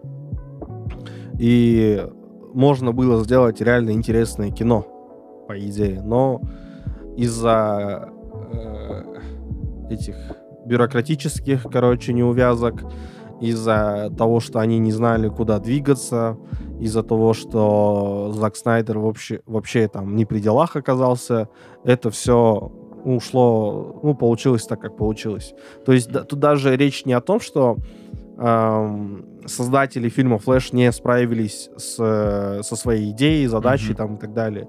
А в том, суть в том, что этому фильму не должно было существовать, в принципе, Мгм. этого фильма. Мгм. Понимаешь, да? Типа, так как у киновселенной Знака Снайдера DC все очень плохо под конец жизни, да, и много персонажей не дали просто использовать. Да. А, Его, наверное, еще вот так вот выкатили. Да. А, Флэшпоинт, оказывается, этот э, довольно э, свежая серия комиксов Да, да, да. 2011 года. Я думаю, ты что-нибудь старого? Нет, нет. Ну, ты же... И, и, и там в комиксах Flashpoint как раз-таки перезапустил вселенную DC, ну, комиксную, получается. М, Прикольно. Ну, я вижу какие-то аллегории на, на- на- на настоящий мир. Ну да, это искусство повторяет реальность. Да. Вот это э, гендерно-расовые различия. Война. Ну, Война в плане имеется в виду поляризация сильного общества. Потом быстро пройдусь. А, Трансформеры новая часть вышли. Тоже такой флоп, тоже неинтересный сюжет, неинтересные персонажи. Мгм. Это продолжение фильма «Бамблби», который некоторое время назад выходил. А, И очень сильно провалился. И э, мне было интересно смотреть, опять же, потому что, ну, там, звероботы, э, трансформеры, которые там прячутся под личиной зверей, все дела. Я в детстве Ага. смотрел сериал «Звероботы», Ага. короче. Мне было это интересно, но как кино это не работает Мгм. Персонажи там тупые, там даже Пит Дэвидсон озвучивает одного из э, трансформеров, и он тупо Пит Дэвидсон же, если, а, а не какой-то интересный персонаж. И все, в принципе, на этом а, про, про трансформеров.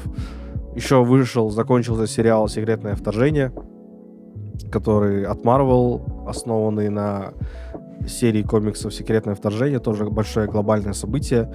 А, суть в чем? Ну, киновселенная Marvel, Ник Фьюри, а, главный герой типа, да, и там он расследует а, теорию о том, что скрулы... Ты смотрел «Капитан Марвел»?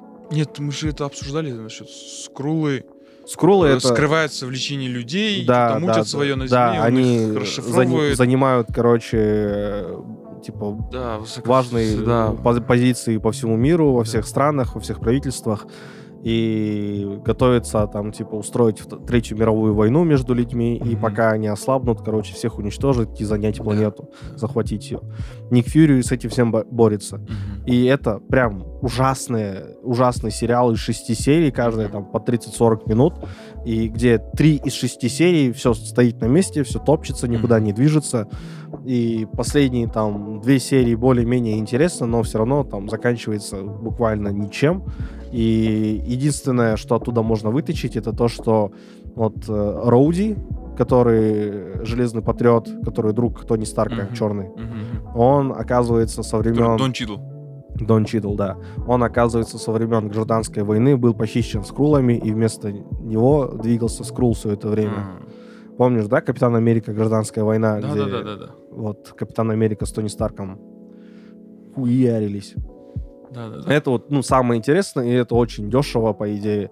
А, изначально в комиксах а, там теншн был пожестче, Мгм. потому что м, секретное вторжение, оно на, на то и секретное, что произошло уже давным-давно, М. и... Необратимо. типа. Да, и оно необратимо, и ты не знаешь, кто из э, супергероев, там, М. типа, э, действие происходило вокруг тех же Мстителей, супергероев там и так далее, и ты ну, понятия не имеешь, э, кто Скрул, а кто нет, короче, жесть.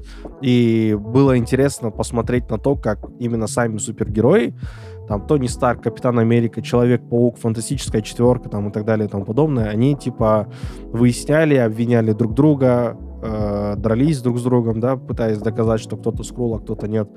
И это, ну, типа, такая вот динамика отношений, битв там и так далее была интересная. А здесь не происходит нихуя. Ну, Видимо, здесь вот опять же на поверхность выходит проблема экранизации комиксов, потому что в комиксе, ладно, ты можешь там 7-8 персонажей нарисовать, и там будет история, Ну, а Да, да, это, 7-8 это- актеров это- это понятно, просто собрать. видишь, они э, вывозят за счет уже известного тайтла, м, который очень популярен среди любителей Любителей комиксов, комиксов, фанатов комиксов, да. Даже те, кто не интересуется комиксами, они более-менее знают, что Мгм. такое секретное вторжение, мгм. да. Э, За счет этого очень большой хайп, но в итоге ничего такого интересного не получилось, да. выходе. Ну, Да. И э, там такая тема, что в комиксах скрулы, короче, украли ДНК фантастической четверки и замутили супер скрула, который обладает всеми их способностями. Тут они э, собрали ДНК всех просто персонажей Марвел, киновселенной Марвел, Мгм. там и Капитан Америка, и Стражи Галактики, Мгм. и эти э, и Доктор Стрэндж, там и злодеи, короче, которые Мгм. появлялись, Халк, не Халк, короче, все Ага. ДНК собрали и замутили двух суперскрулов, которые в конце Ага. просто CGI драку устроили, А, используя там разные способности персонажей. а. И типа, окей, короче. Но эм, пара вещей, которые хочется отметить. Э, в сериале снималась Оливия Колман, очень крутая взрослая актриса британская. И она, не знаю, ты фаворитку смотрел? Нет. Ну вот, она очень известная актриса, очень крутая. И она, типа, лучше всех отыграла. М, И этот... Эмилия Кларк снималась мгм. в роли одной из э, хороших скрулов. Мгм. И она прям, ну я не знаю, она как будто по- э, после Игры престолов к ней отношение типа Дейенерис, она Ага. офигеть, капец, а тут Ага. она, ну такая очень скромная, миловидная Да-да-да. девочка же есть, как будто бы, ну на самом деле нет, но вот такое вот представление Мгм. у меня, наверное, мужланское, но мне приятно было наблюдать Мгм. ее в кадре, она, Мгм. ну, классно тоже отыгрывала. И все, в принципе, больше я хз, о, о чем тут рассказать. Секретное вторжение. Ну и все. Можем бар, Барбин Геймер обсудить. Да. И Ну, подытоживая твои сказания, ну, трансформеров, если убрать, насчет Марвела, насчет DC, а, наверное, ты таким образом а, констатировал э, необратимый закат вот этой всей движухи, э, высасывание всех соков из э, комиксов в виде там, производства э, медиа-контента, фильмов и сериалов. Потому что я где-то читал, что, по-моему, вот эти планы, которые Марвел заявлял, они, по-моему, их сворачивают. Ну, не совсем. Ну, Скорее всего, они могут свернуть их из-за забастовок. А, но Ну, я не в плане прям полностью сворачивают. По-моему, везде budget cuts. э, не все проекты будут реализовываться вот такого рода. Ну, я не знаю, я, я, я, его сейчас, читал я где-то. сейчас не сильно слежу за тем, как у них все это происходит. Ам, боль- суть больше в том, что эти фильмы все равно приносят деньги, Мгм. но люди как бы жалуются не на то, что вот они, э, как это называется, чисто на имени там зарабатывают и так далее. Они просто делают плохой продукт. Мгм. Да, они разленились, они, ну, либо, либо у них там какой-то грандиозный план имеется по ренессансу, короче, жесть, э, киновселенной Марвел э, в следующих фазах, э, либо они просто, ну, типа, Ну, Прижимают просто из франшизы деньги. просто... Мне кажется, всему свое время. Ну, Типа, свое... они открыли эту, этот портал в мир. Ожи- оживших комиксов. э, ну, я и, думаю- наверно, я это думаю, не- что- Они открыли же тоже не за один день, даже там несколько лет происходит. Да. Закат тоже будет так вот. Да, я думаю, что они просто будут пере- переизобретать себя, они будут там новую кровь, короче, внедрять в это все. И мы увидим там реально классные супергеройские фильмы в будущем. Ну, типа того же Бэтмена, я не знаю, с Робертом Паттинсоном. Да, да. Не, там основные кан- каноны останутся, мне кажется. Ну, просто я к тому, что, ну, реально, вот в 2008 году невозможно было представить, что такой масштаб и такая плотность будет продуктов. То есть Да, несколько да, сериалов, да, да. несколько Ну, фильмов э, в год. В принципе, вот это да, вот, они кажется, осознают, что слишком много всего они намутили, намудрили за все это время. Сейчас они не то, что будут а, отказываться от каких-то проектов, они просто будут реже что-то выпускать. Вот и да, все. да, да. Это как, ну, Звездные войны, там, условно, они там за три года три фильма выпустили, и они за, ну, с промежутком в год выпустили там трилогию, и между этими фильмами выпускали какие-то спин и поняли, что, ну, что-то это не работает, и решили, короче, сериалами заняться. И сериалы у них, ну, лучше заходят гораздо. Да. Ну, то же самое. Да, ну, как будто, ну, как, опять же, Просто- кажется, волны, мне кажется, Да, новая просто волна других продуктов. Новый взгляд, свежая кровь, все порешают, короче. И так как это э, большие медиа-франшизы, ог- огромные корпорации владеют ими, они, ну, типа, неохотно соглашаются на какие-то перемены, потому что, ну, типа, им надо зарабатывать деньги, их триллионы должны пре- превратиться в четыриллионы, и, как бы, чисто вот так там KPI закрывать, э, и, и все, все в рамках бюджета делать, короче. Ну, достаточно о плохом кино. Давай поговорим о хорошем кино. Давай, давай, давай. Я уже устал. Поговори чуть про Барби, пожалуйста. Бэрбун Геймер. Так, э, так, э, как вообще структурировать рассказ про Барби и Опенгеймера?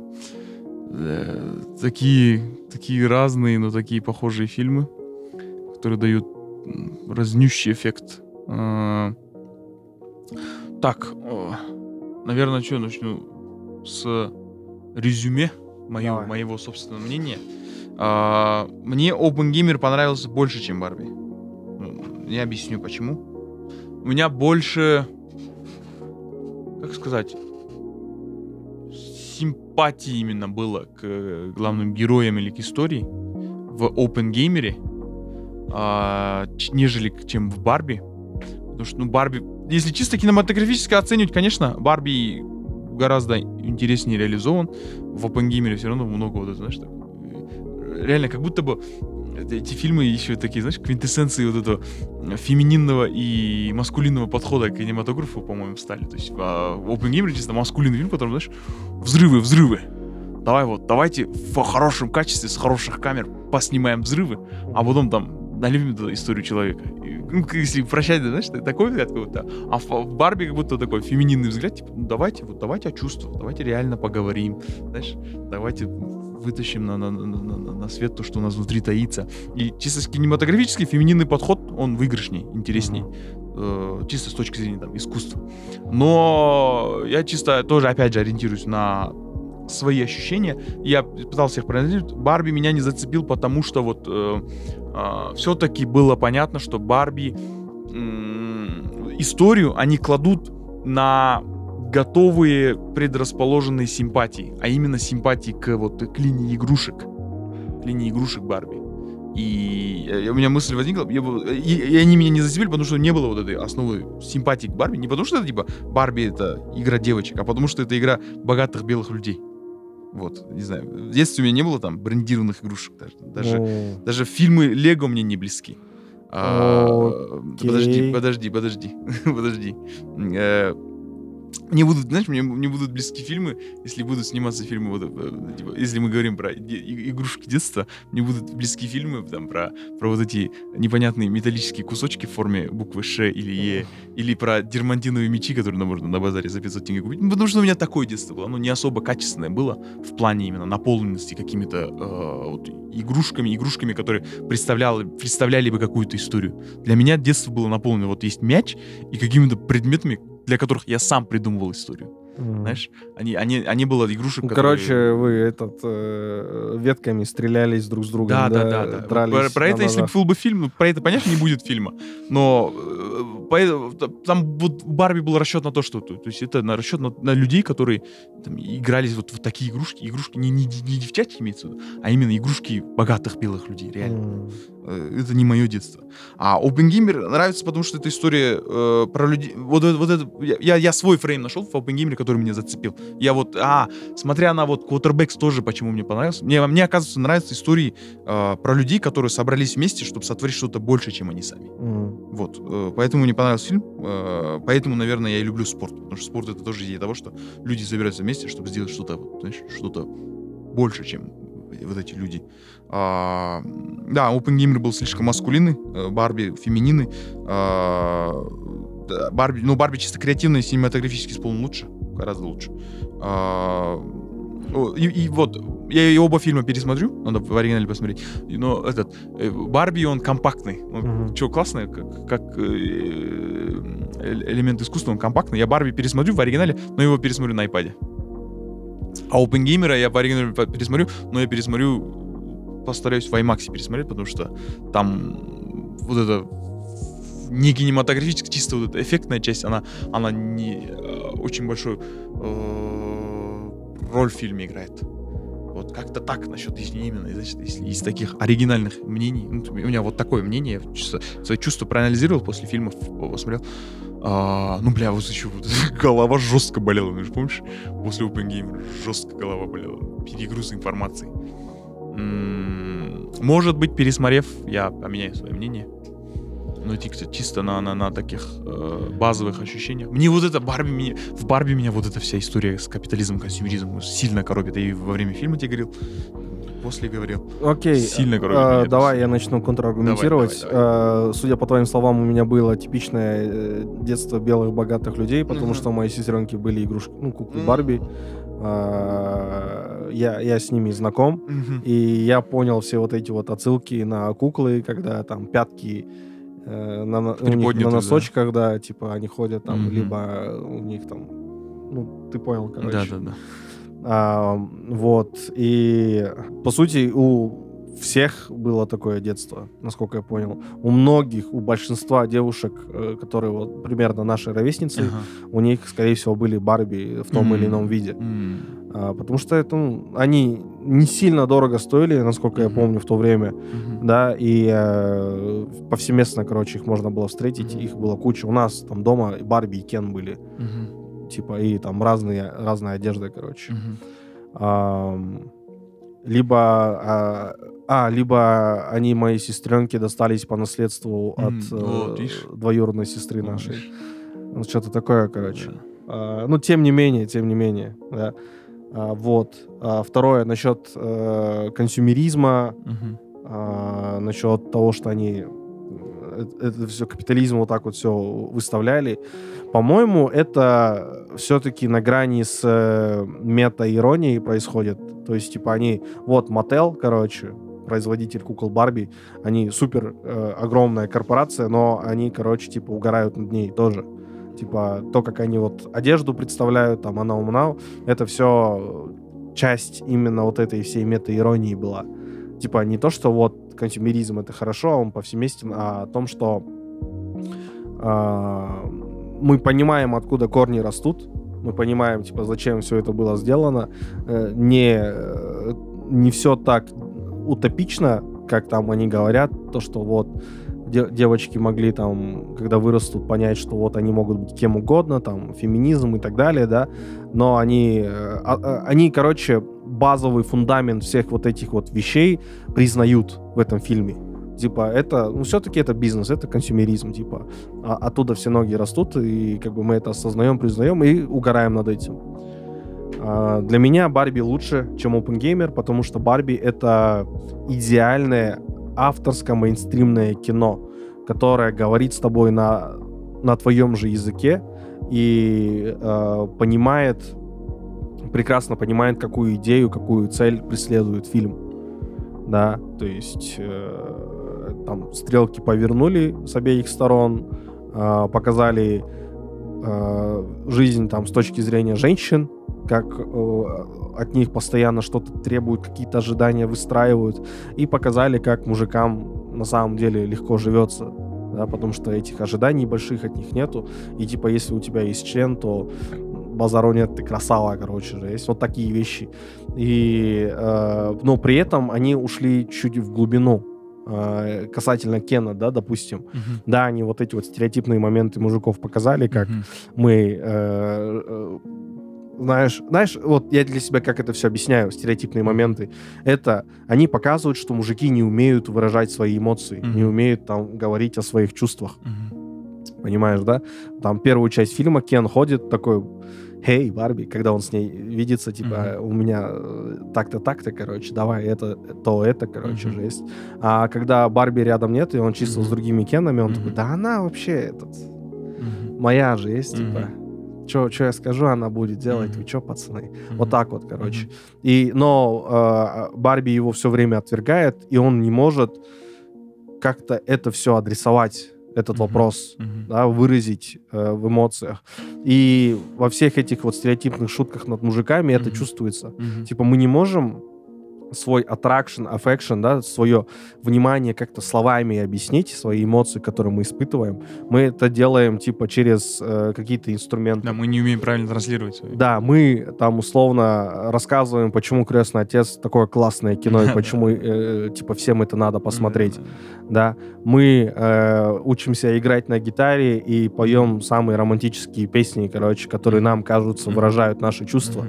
Но я пообщался со своими подругами, Мгм.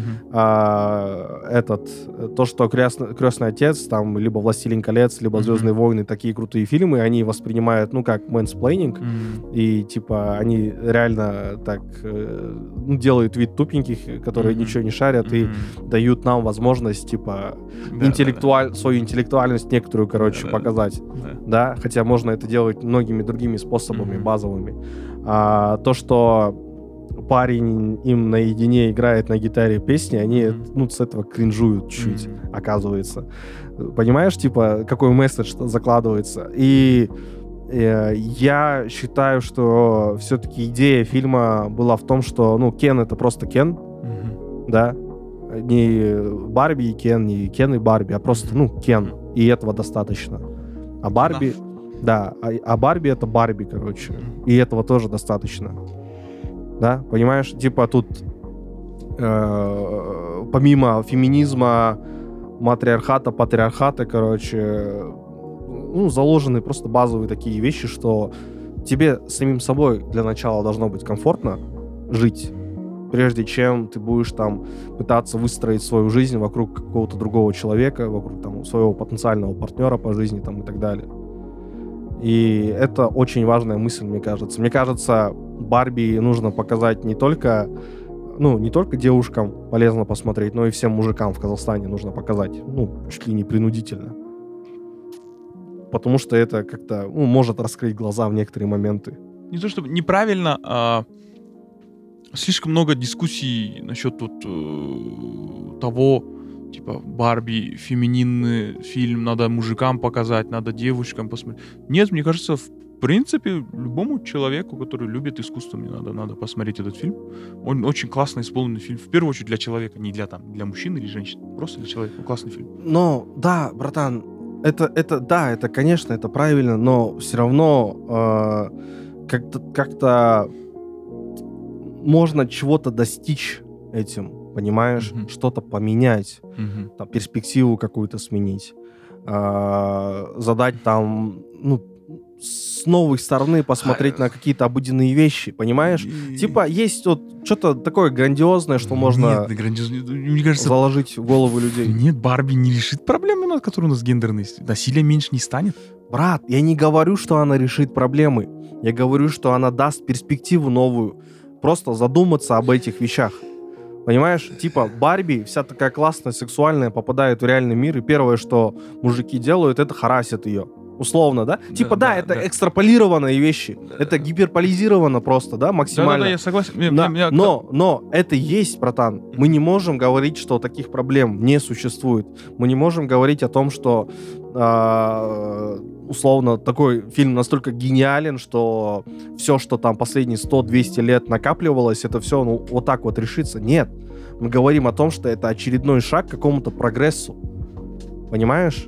И речь идет не о, там, не о матриархате, не о патриархате, не о какой-то там всеобщей, всеобъемлющей там толерантности, да, там еще чем-то, а о том, что люди, во-первых, должны, блядь, о себе думать, да, заботиться, блядь, о себе, там, любить себя, там, условно, да, понимать, что базово такого, такой, как ты есть, этого уже достаточно этому миру, и не надо от себя требовать каких-то сверх больших там вещей, идей, там, допустим, да,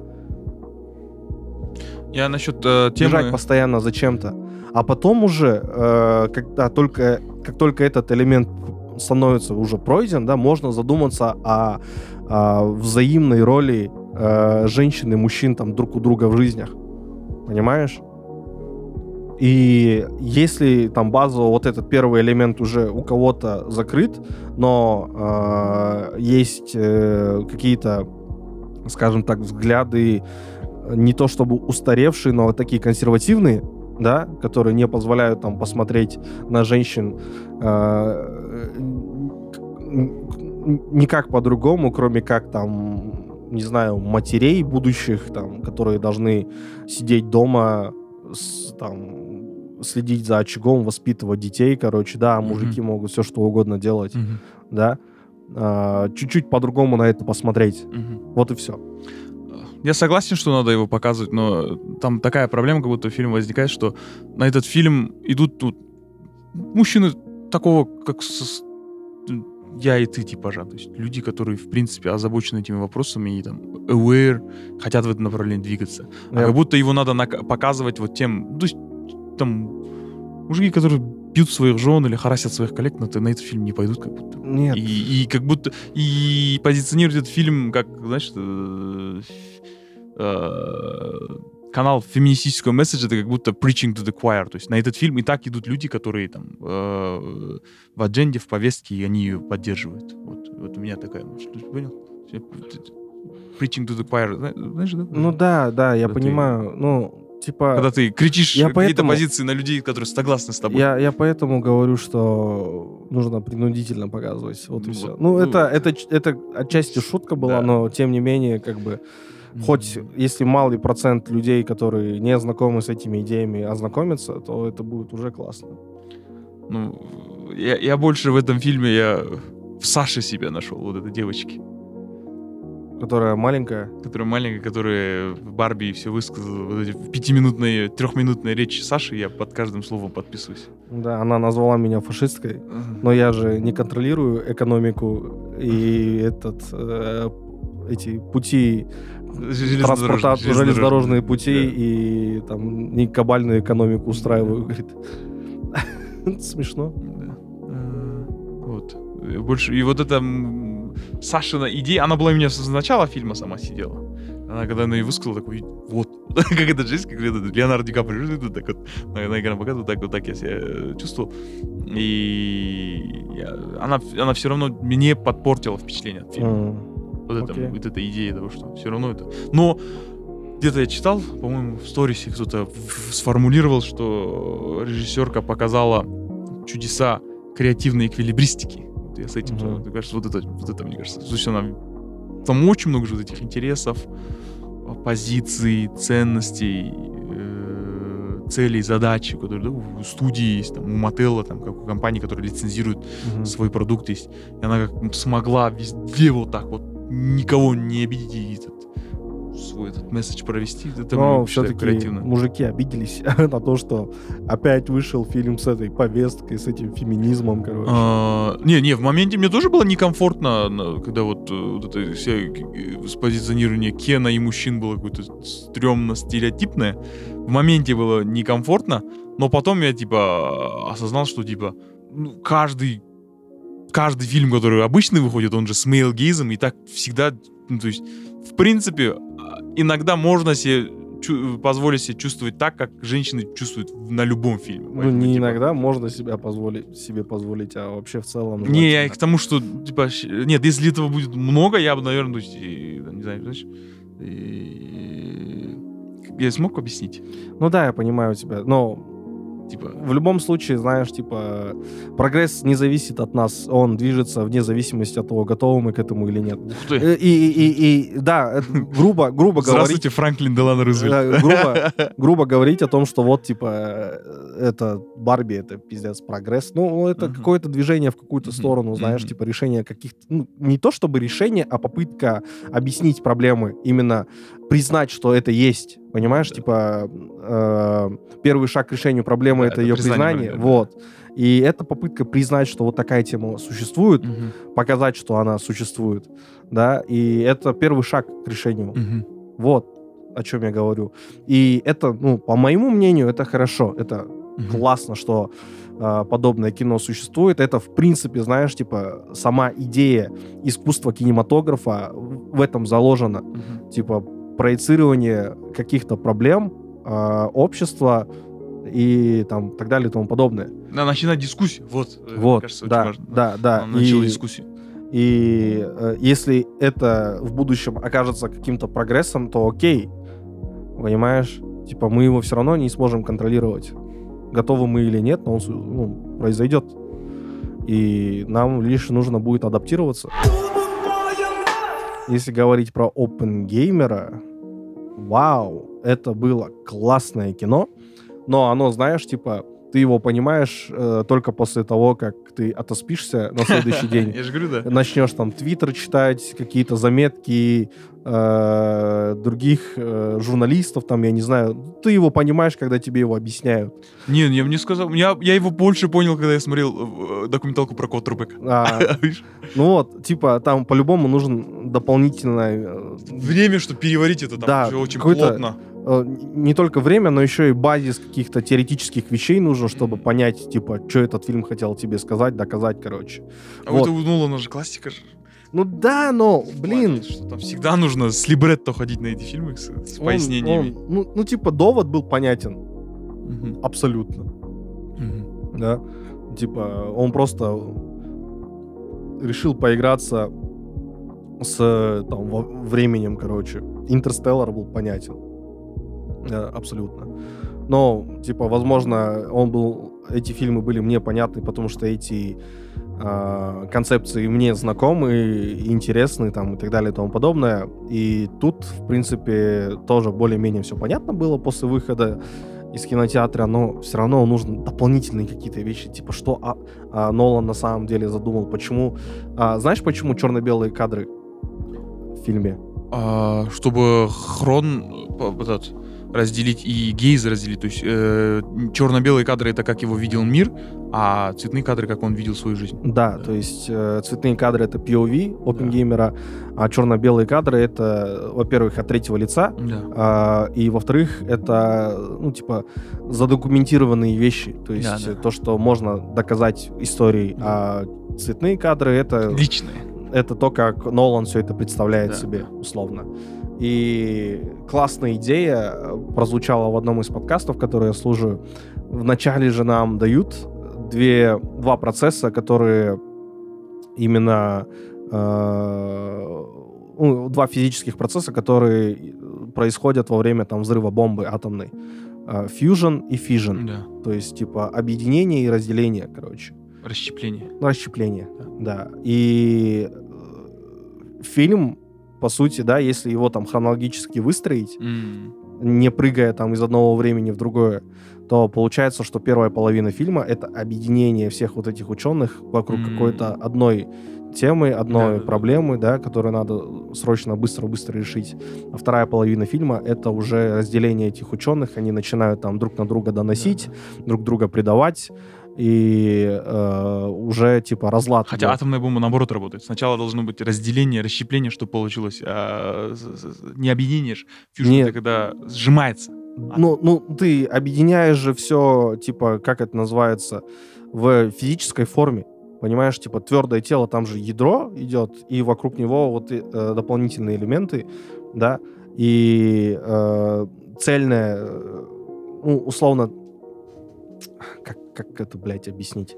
Ты объединяешь э, атомы э, в каком-то одном порядке, да, то есть твердотельные элементы делаешь, э, и в это твердое тело ты запускаешь партикль, Да, да, который, который раз- э, Fission, расщепляет, блин, который расщепляет, условно, да. да, и из-за вот этого расщепления происходит взрыв. Да. Я надеюсь, я все это правильно теоретически понял, я объясняю сейчас, типа, насколько мне позволяет моя память э, из курса физики же есть школьного. Нет, fission сначала работает. Расщепление, э, первый принцип, ну, вот это первичные бомбы работали по принципу расщепления, Мгм, а следующее поколение бомб, оно работает по принципу, наоборот, фьюжена. мгм. Но чтобы... Ты помнишь, что в фильме говорят же, он говорит а что мы водородную бомбу не сделаем? Он такой, а как он будет работать? Ну, типа, когда мы вод- этот а, атом водорода слишком сильно сожмется, он взорвется. А ты, говорит, а как ты энергию возьмешь, чтобы ее сжать? Он говорит, Мгм. атомная бомба нужна.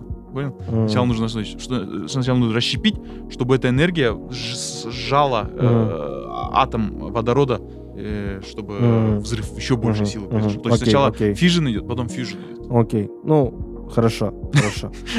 Такой вот э, к- краш-курс физики. Да, да, да. И эм, идею фильма я все еще перевариваю. Ну, типа, да, это чисто типа биографичное кино про то, что вот человек э, перевернул э, представление, ну не то, что перевернул, а именно поменял курс, исторический курс э, Да, да, да. всей Траекторию, планеты. да, человек- Да. Развитие человечества поменял. Да, да, да. И совершил просто, знаешь, такой э, богоподобный поступок он сделал. Да, да, типа людям не люди не должны с таким, э, знаешь, э, играться с такими Да, да, да, вещами. да, да, да. Да, то есть они, этот, как бы он уподобился Богу, разрушителю миров,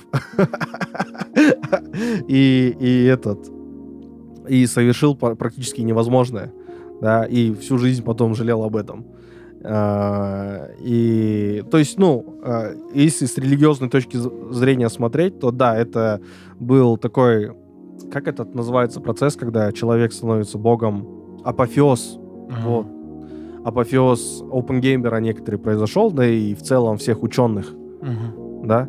Понимаешь, да? То есть они из людей превратились в богов, Да, да, да. да?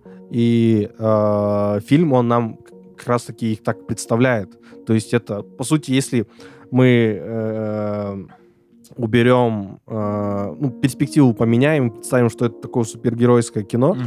то появление каждого из этих ученых, оно похоже на появление какого-то супергероя, мгм. типа камео, да, Да, да. которое мы там 30 лет ждем, Да. условно там, как э, Человек-паук появился в гражданской Да. войне, да, и я как трейлер увидел, я пиздец орал.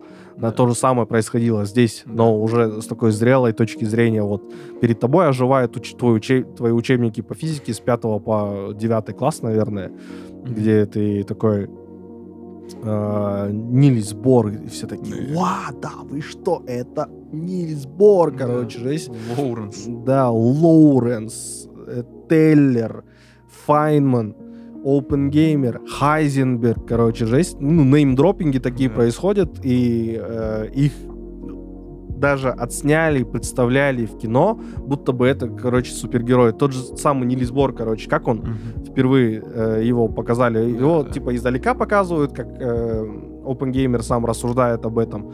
А потом, когда он приходит на эту лекцию, он спиной к камере стоит, камера на него наезжает, он резко поворачивается и смотрит, короче, э, на зал, и его крупным планом показывают. Это вот, типа, типичное представление, там, супергероя какого-то же есть, условно. И это, ну, прикольно, по идее.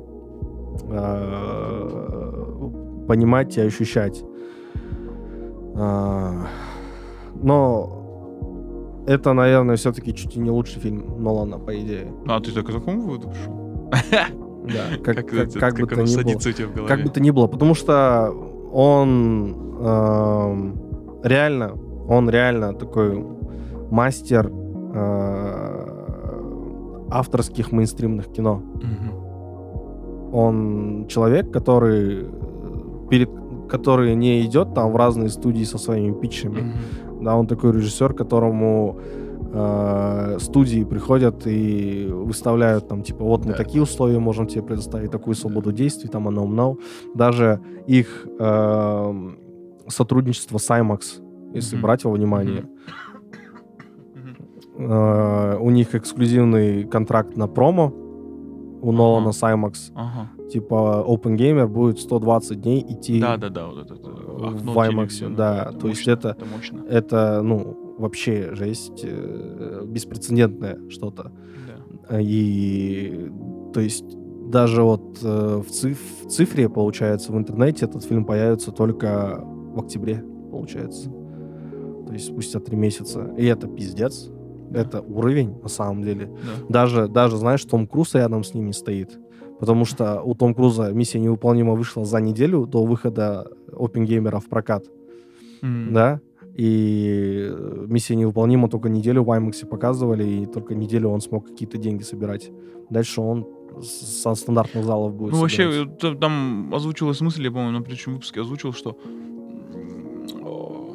OpenGamer — это спаситель Голливуда. Э, Именно вот этой Ну, классической модели. Ну, Когда теперь, людям да. нужно будет ходить в кино, чтобы прям платить кино Да. за каждый билет, чтобы посмотреть фильм в таком качестве, в таком формате, который подразумевался. э, Да, да, да, абсолютно верно. И по сути своей э, вот эта вот движуха Ба- Барбин Геймер, Мгм. она ну супер классный маркетинговый ход. Да. Вне зависимости от того, кто это придумал. Universal, которая, ну, типа, про- продюсирует OpenGamer, либо Warner Brothers, Ну, которая я- я- продюсирует Я Барби. слышал, что Warner Brothers в отместку, он же раньше с Warner да, Brothers, да, да, да, Он, да. они хотели свой этот фильм э, поставить один день с ним, чтобы сбить его кассовые сборы, но в итоге получилось, наоборот, выгодно для всех. Да, все выиграли от этого. Да. Да, э, ну, по сути, Барби э, спустя неделю выхода в прокат там уже 500 миллионов заработала, а OpenGamer где-то сзади... 100, по-моему, да? А? 100, да, по-моему, OpenGamer? Ну, не 100, а чуть больше 200 миллионов, А, да? кажется. А, я Да. зачем я старые цифры? Смотрел, когда было, что у них меньше 100 было. Вот, и... А, я только США смотрел. Да, и они, в принципе, ну, классно идут по показателям. И, ну, это, да. Но они такое- достойны этого. Да. Стоящие. Еще там, все прям... Хотя, я же говорю, Барби компактнее, Барби можно и, и- и на iPad посмотреть.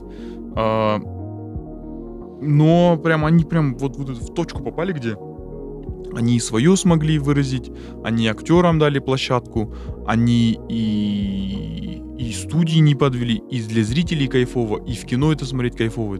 все там попало у, у обоих фильмов. Да, А, и, и это чуть ли, наверное, не в последний раз будет.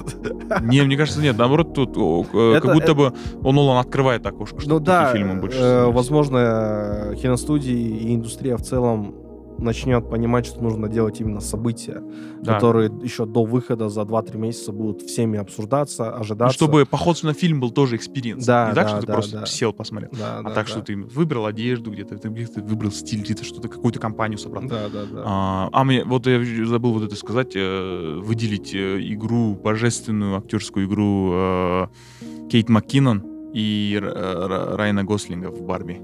Эти мгм. Два, два актера. мне- ну, я и, в принципе, там, знаком был. И Кейт Мак- за Кейт МакКиннон я сопереживаю немножко, а вот э, очень рад за нее, что, ну, по-моему, это, по-моему, самая ши- широкая широко транслируемая роль, которую она сыграла, несмотря на то, что она была там многолетним, многолетней частью СНЛ, да, Saturday Night Live. Ну, ты как, как ты сказала, а СНЛ-то там что, у них рейтинги только в одной стране, а Барби-то по всему миру показывает. И она смогла шоукейзнуть свой талант перевоплощения в самые страннейшие женские образы на весь мир. Вот. Это для, для тех, кто не понимает, это вот эта странная Барби, Кейт Да, Маккинон. да, да. Она комикесса, а, часть э, СНЛ была она. Она была там, в СНЛ она еще была там ответственной за пародию э, этой Скарлетт Йоханссон. То Мгм. есть она умеет, она одновременно могла играть в одном же, в одном же выпуске Скарлетт Йоханссон и Хиллари Клинтон. Вот, То есть она на- настолько разнопланная, интересная. Вот. И везде все равно ее остается ее почерк. мгм, мгм. Вот такая вот классная актриса. Я очень рад за нее.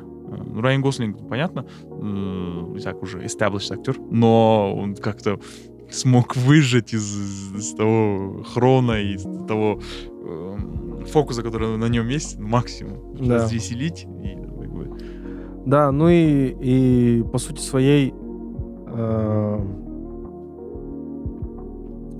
какая-то мысль у меня была. Ну ладно, а, из OpenGamer я хочу выделить, во-первых, э, Роберта Дауни младшего, который чуть ли не лучшую свою роль ну, лучшую свою игру актерскую показал Мгм. в этом фильме. А ты смотрел «Судья» фильм? Да, я смотрел. Там же не... Ну, он, там там он- поинтереснейший. Там поинтереснее, но он там все равно Тони Старк, Да. знаешь? Здесь Типа- тоже он же Тони Старк, сенатор, Нет, не особо. плейбой. Не особо, нет. Он, типа, такую показал, знаешь, э, желчь вот эту вот, типа, зависть человеческую жесть, жестокость просто ненужную же с ним. Да. Обиду, вот так. Ну, вот, вот эти вот вещи показал, короче. Пороки человеческие. Да, особенно э, в том моменте, когда OpenGamer поугарал над ним, короче. И он такой, типа, ужимки вот эти вот Мгм. мелкие, типа, да, это, it's okay, короче, жесть, но обиду он затаил в глубине, короче. Кстати, вот эта обида, он прикололся, прикол, суть прикола в том, что а, он стопил за то, чтобы не экспортировали эти А, изо- изотопы. Не, наоборот, за то, чтобы экспортировали. Да. А OpenGamer выступил против этого.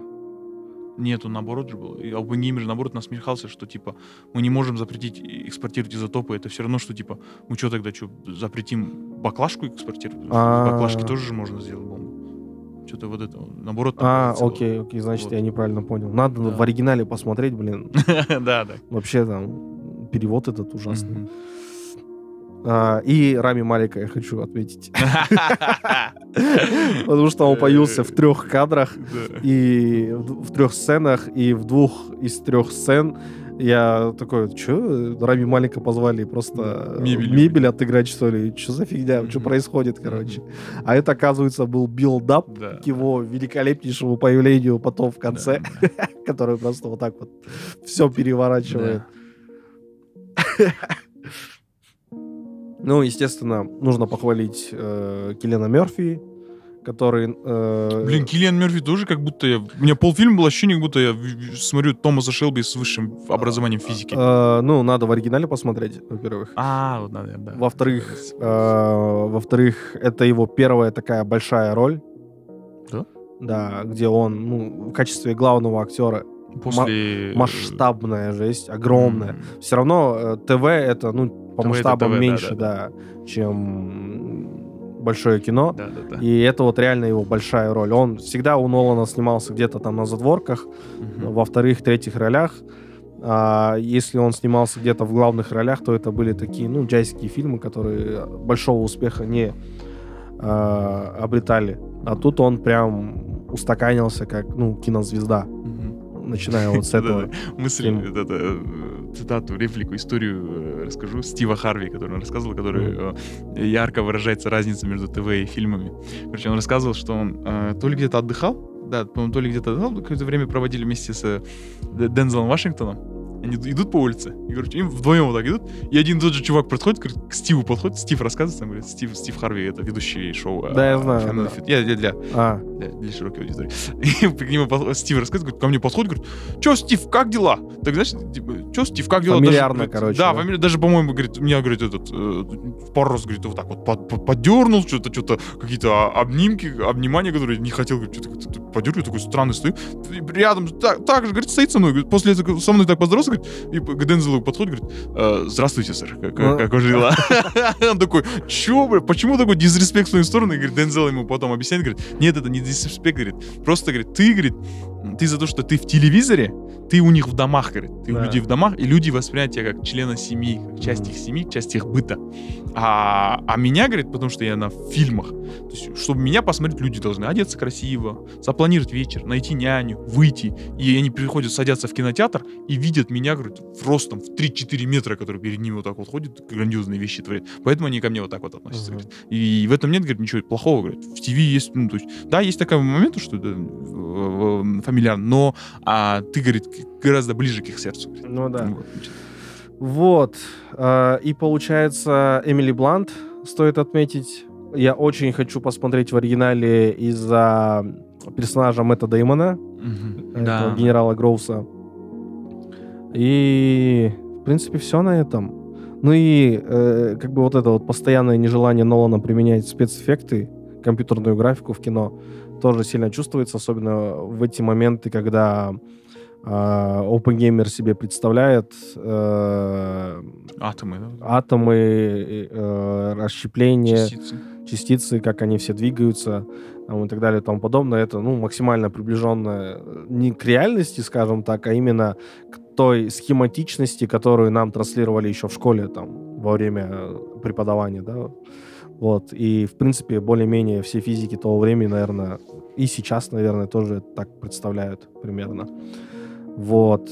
Ну, Еще один из моментов OpenGamer позитивных отметить а, то, что вот э, позиционирование ученых, Да, чтобы ученые стали мейнстримом, ученые были символами, вот это вот то, чего опять же нам в обществе очень сильно не да, хватает. да, да. Вот это, вот этой, вот этой задачи очень сильно. Да, мне очень нравится, понравилась атмосфера вот этого вот э, первооткрывательства именно вот такая, знаешь, около возвышенная такая, знаешь, ощущение, что ты типа на острие науки находишься, э, и это было очень прикольно.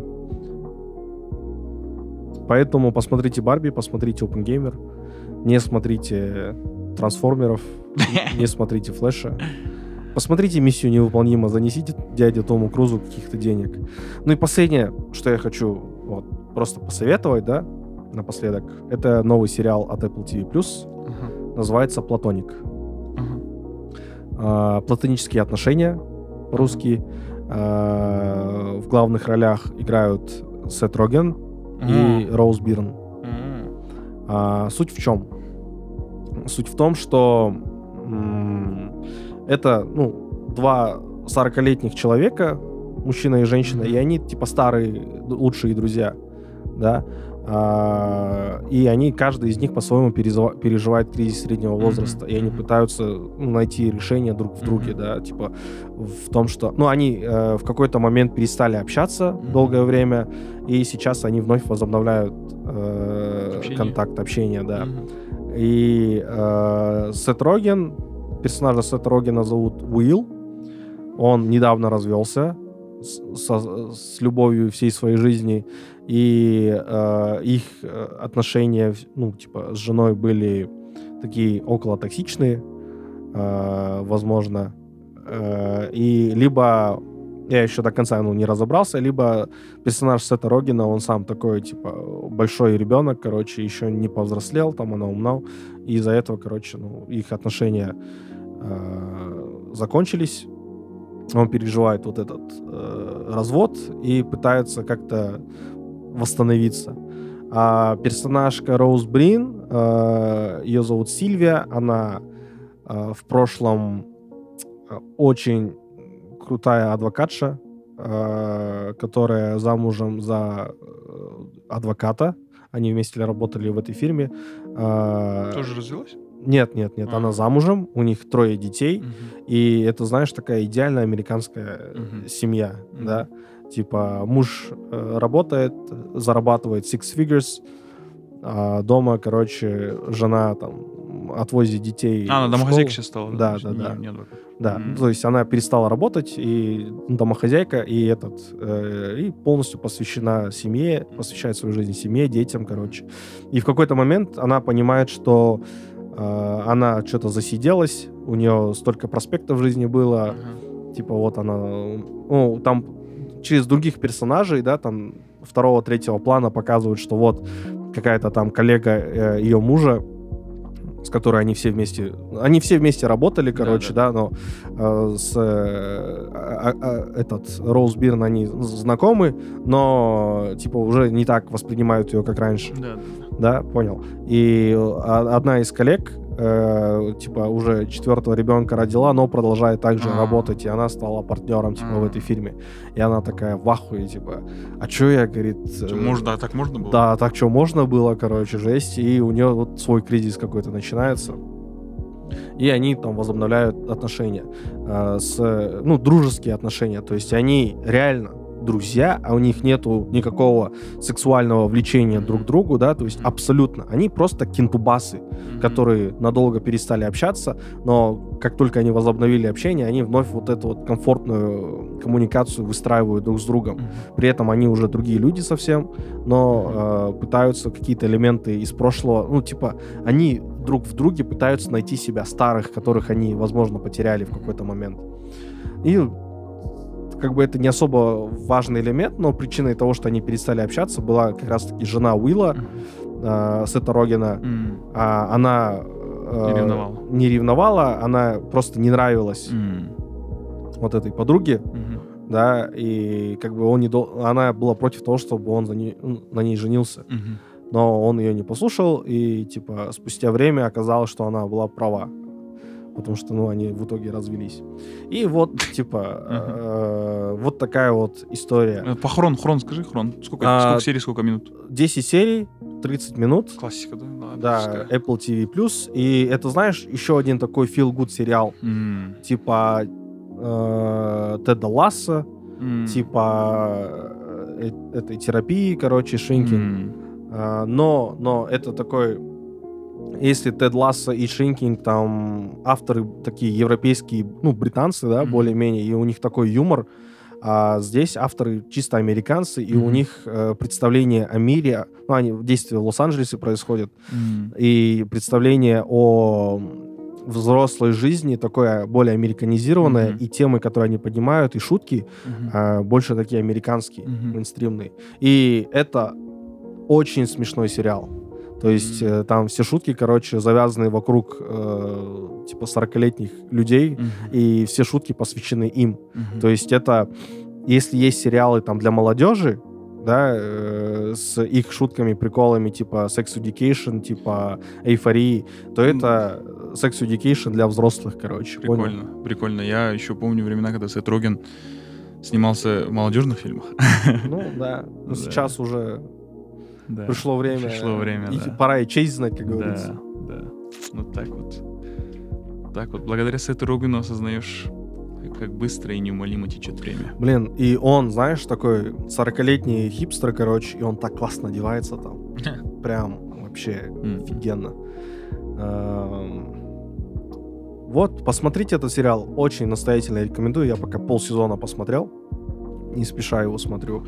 И этот, прям в восторге от э, всех ситуаций, которые возникают, от всех шуток. Ну, это такое свежее дыхание. Apple TV Plus не, не, этот, не разочаровывает, как говорится. Вот, в принципе. Будем посмотреть.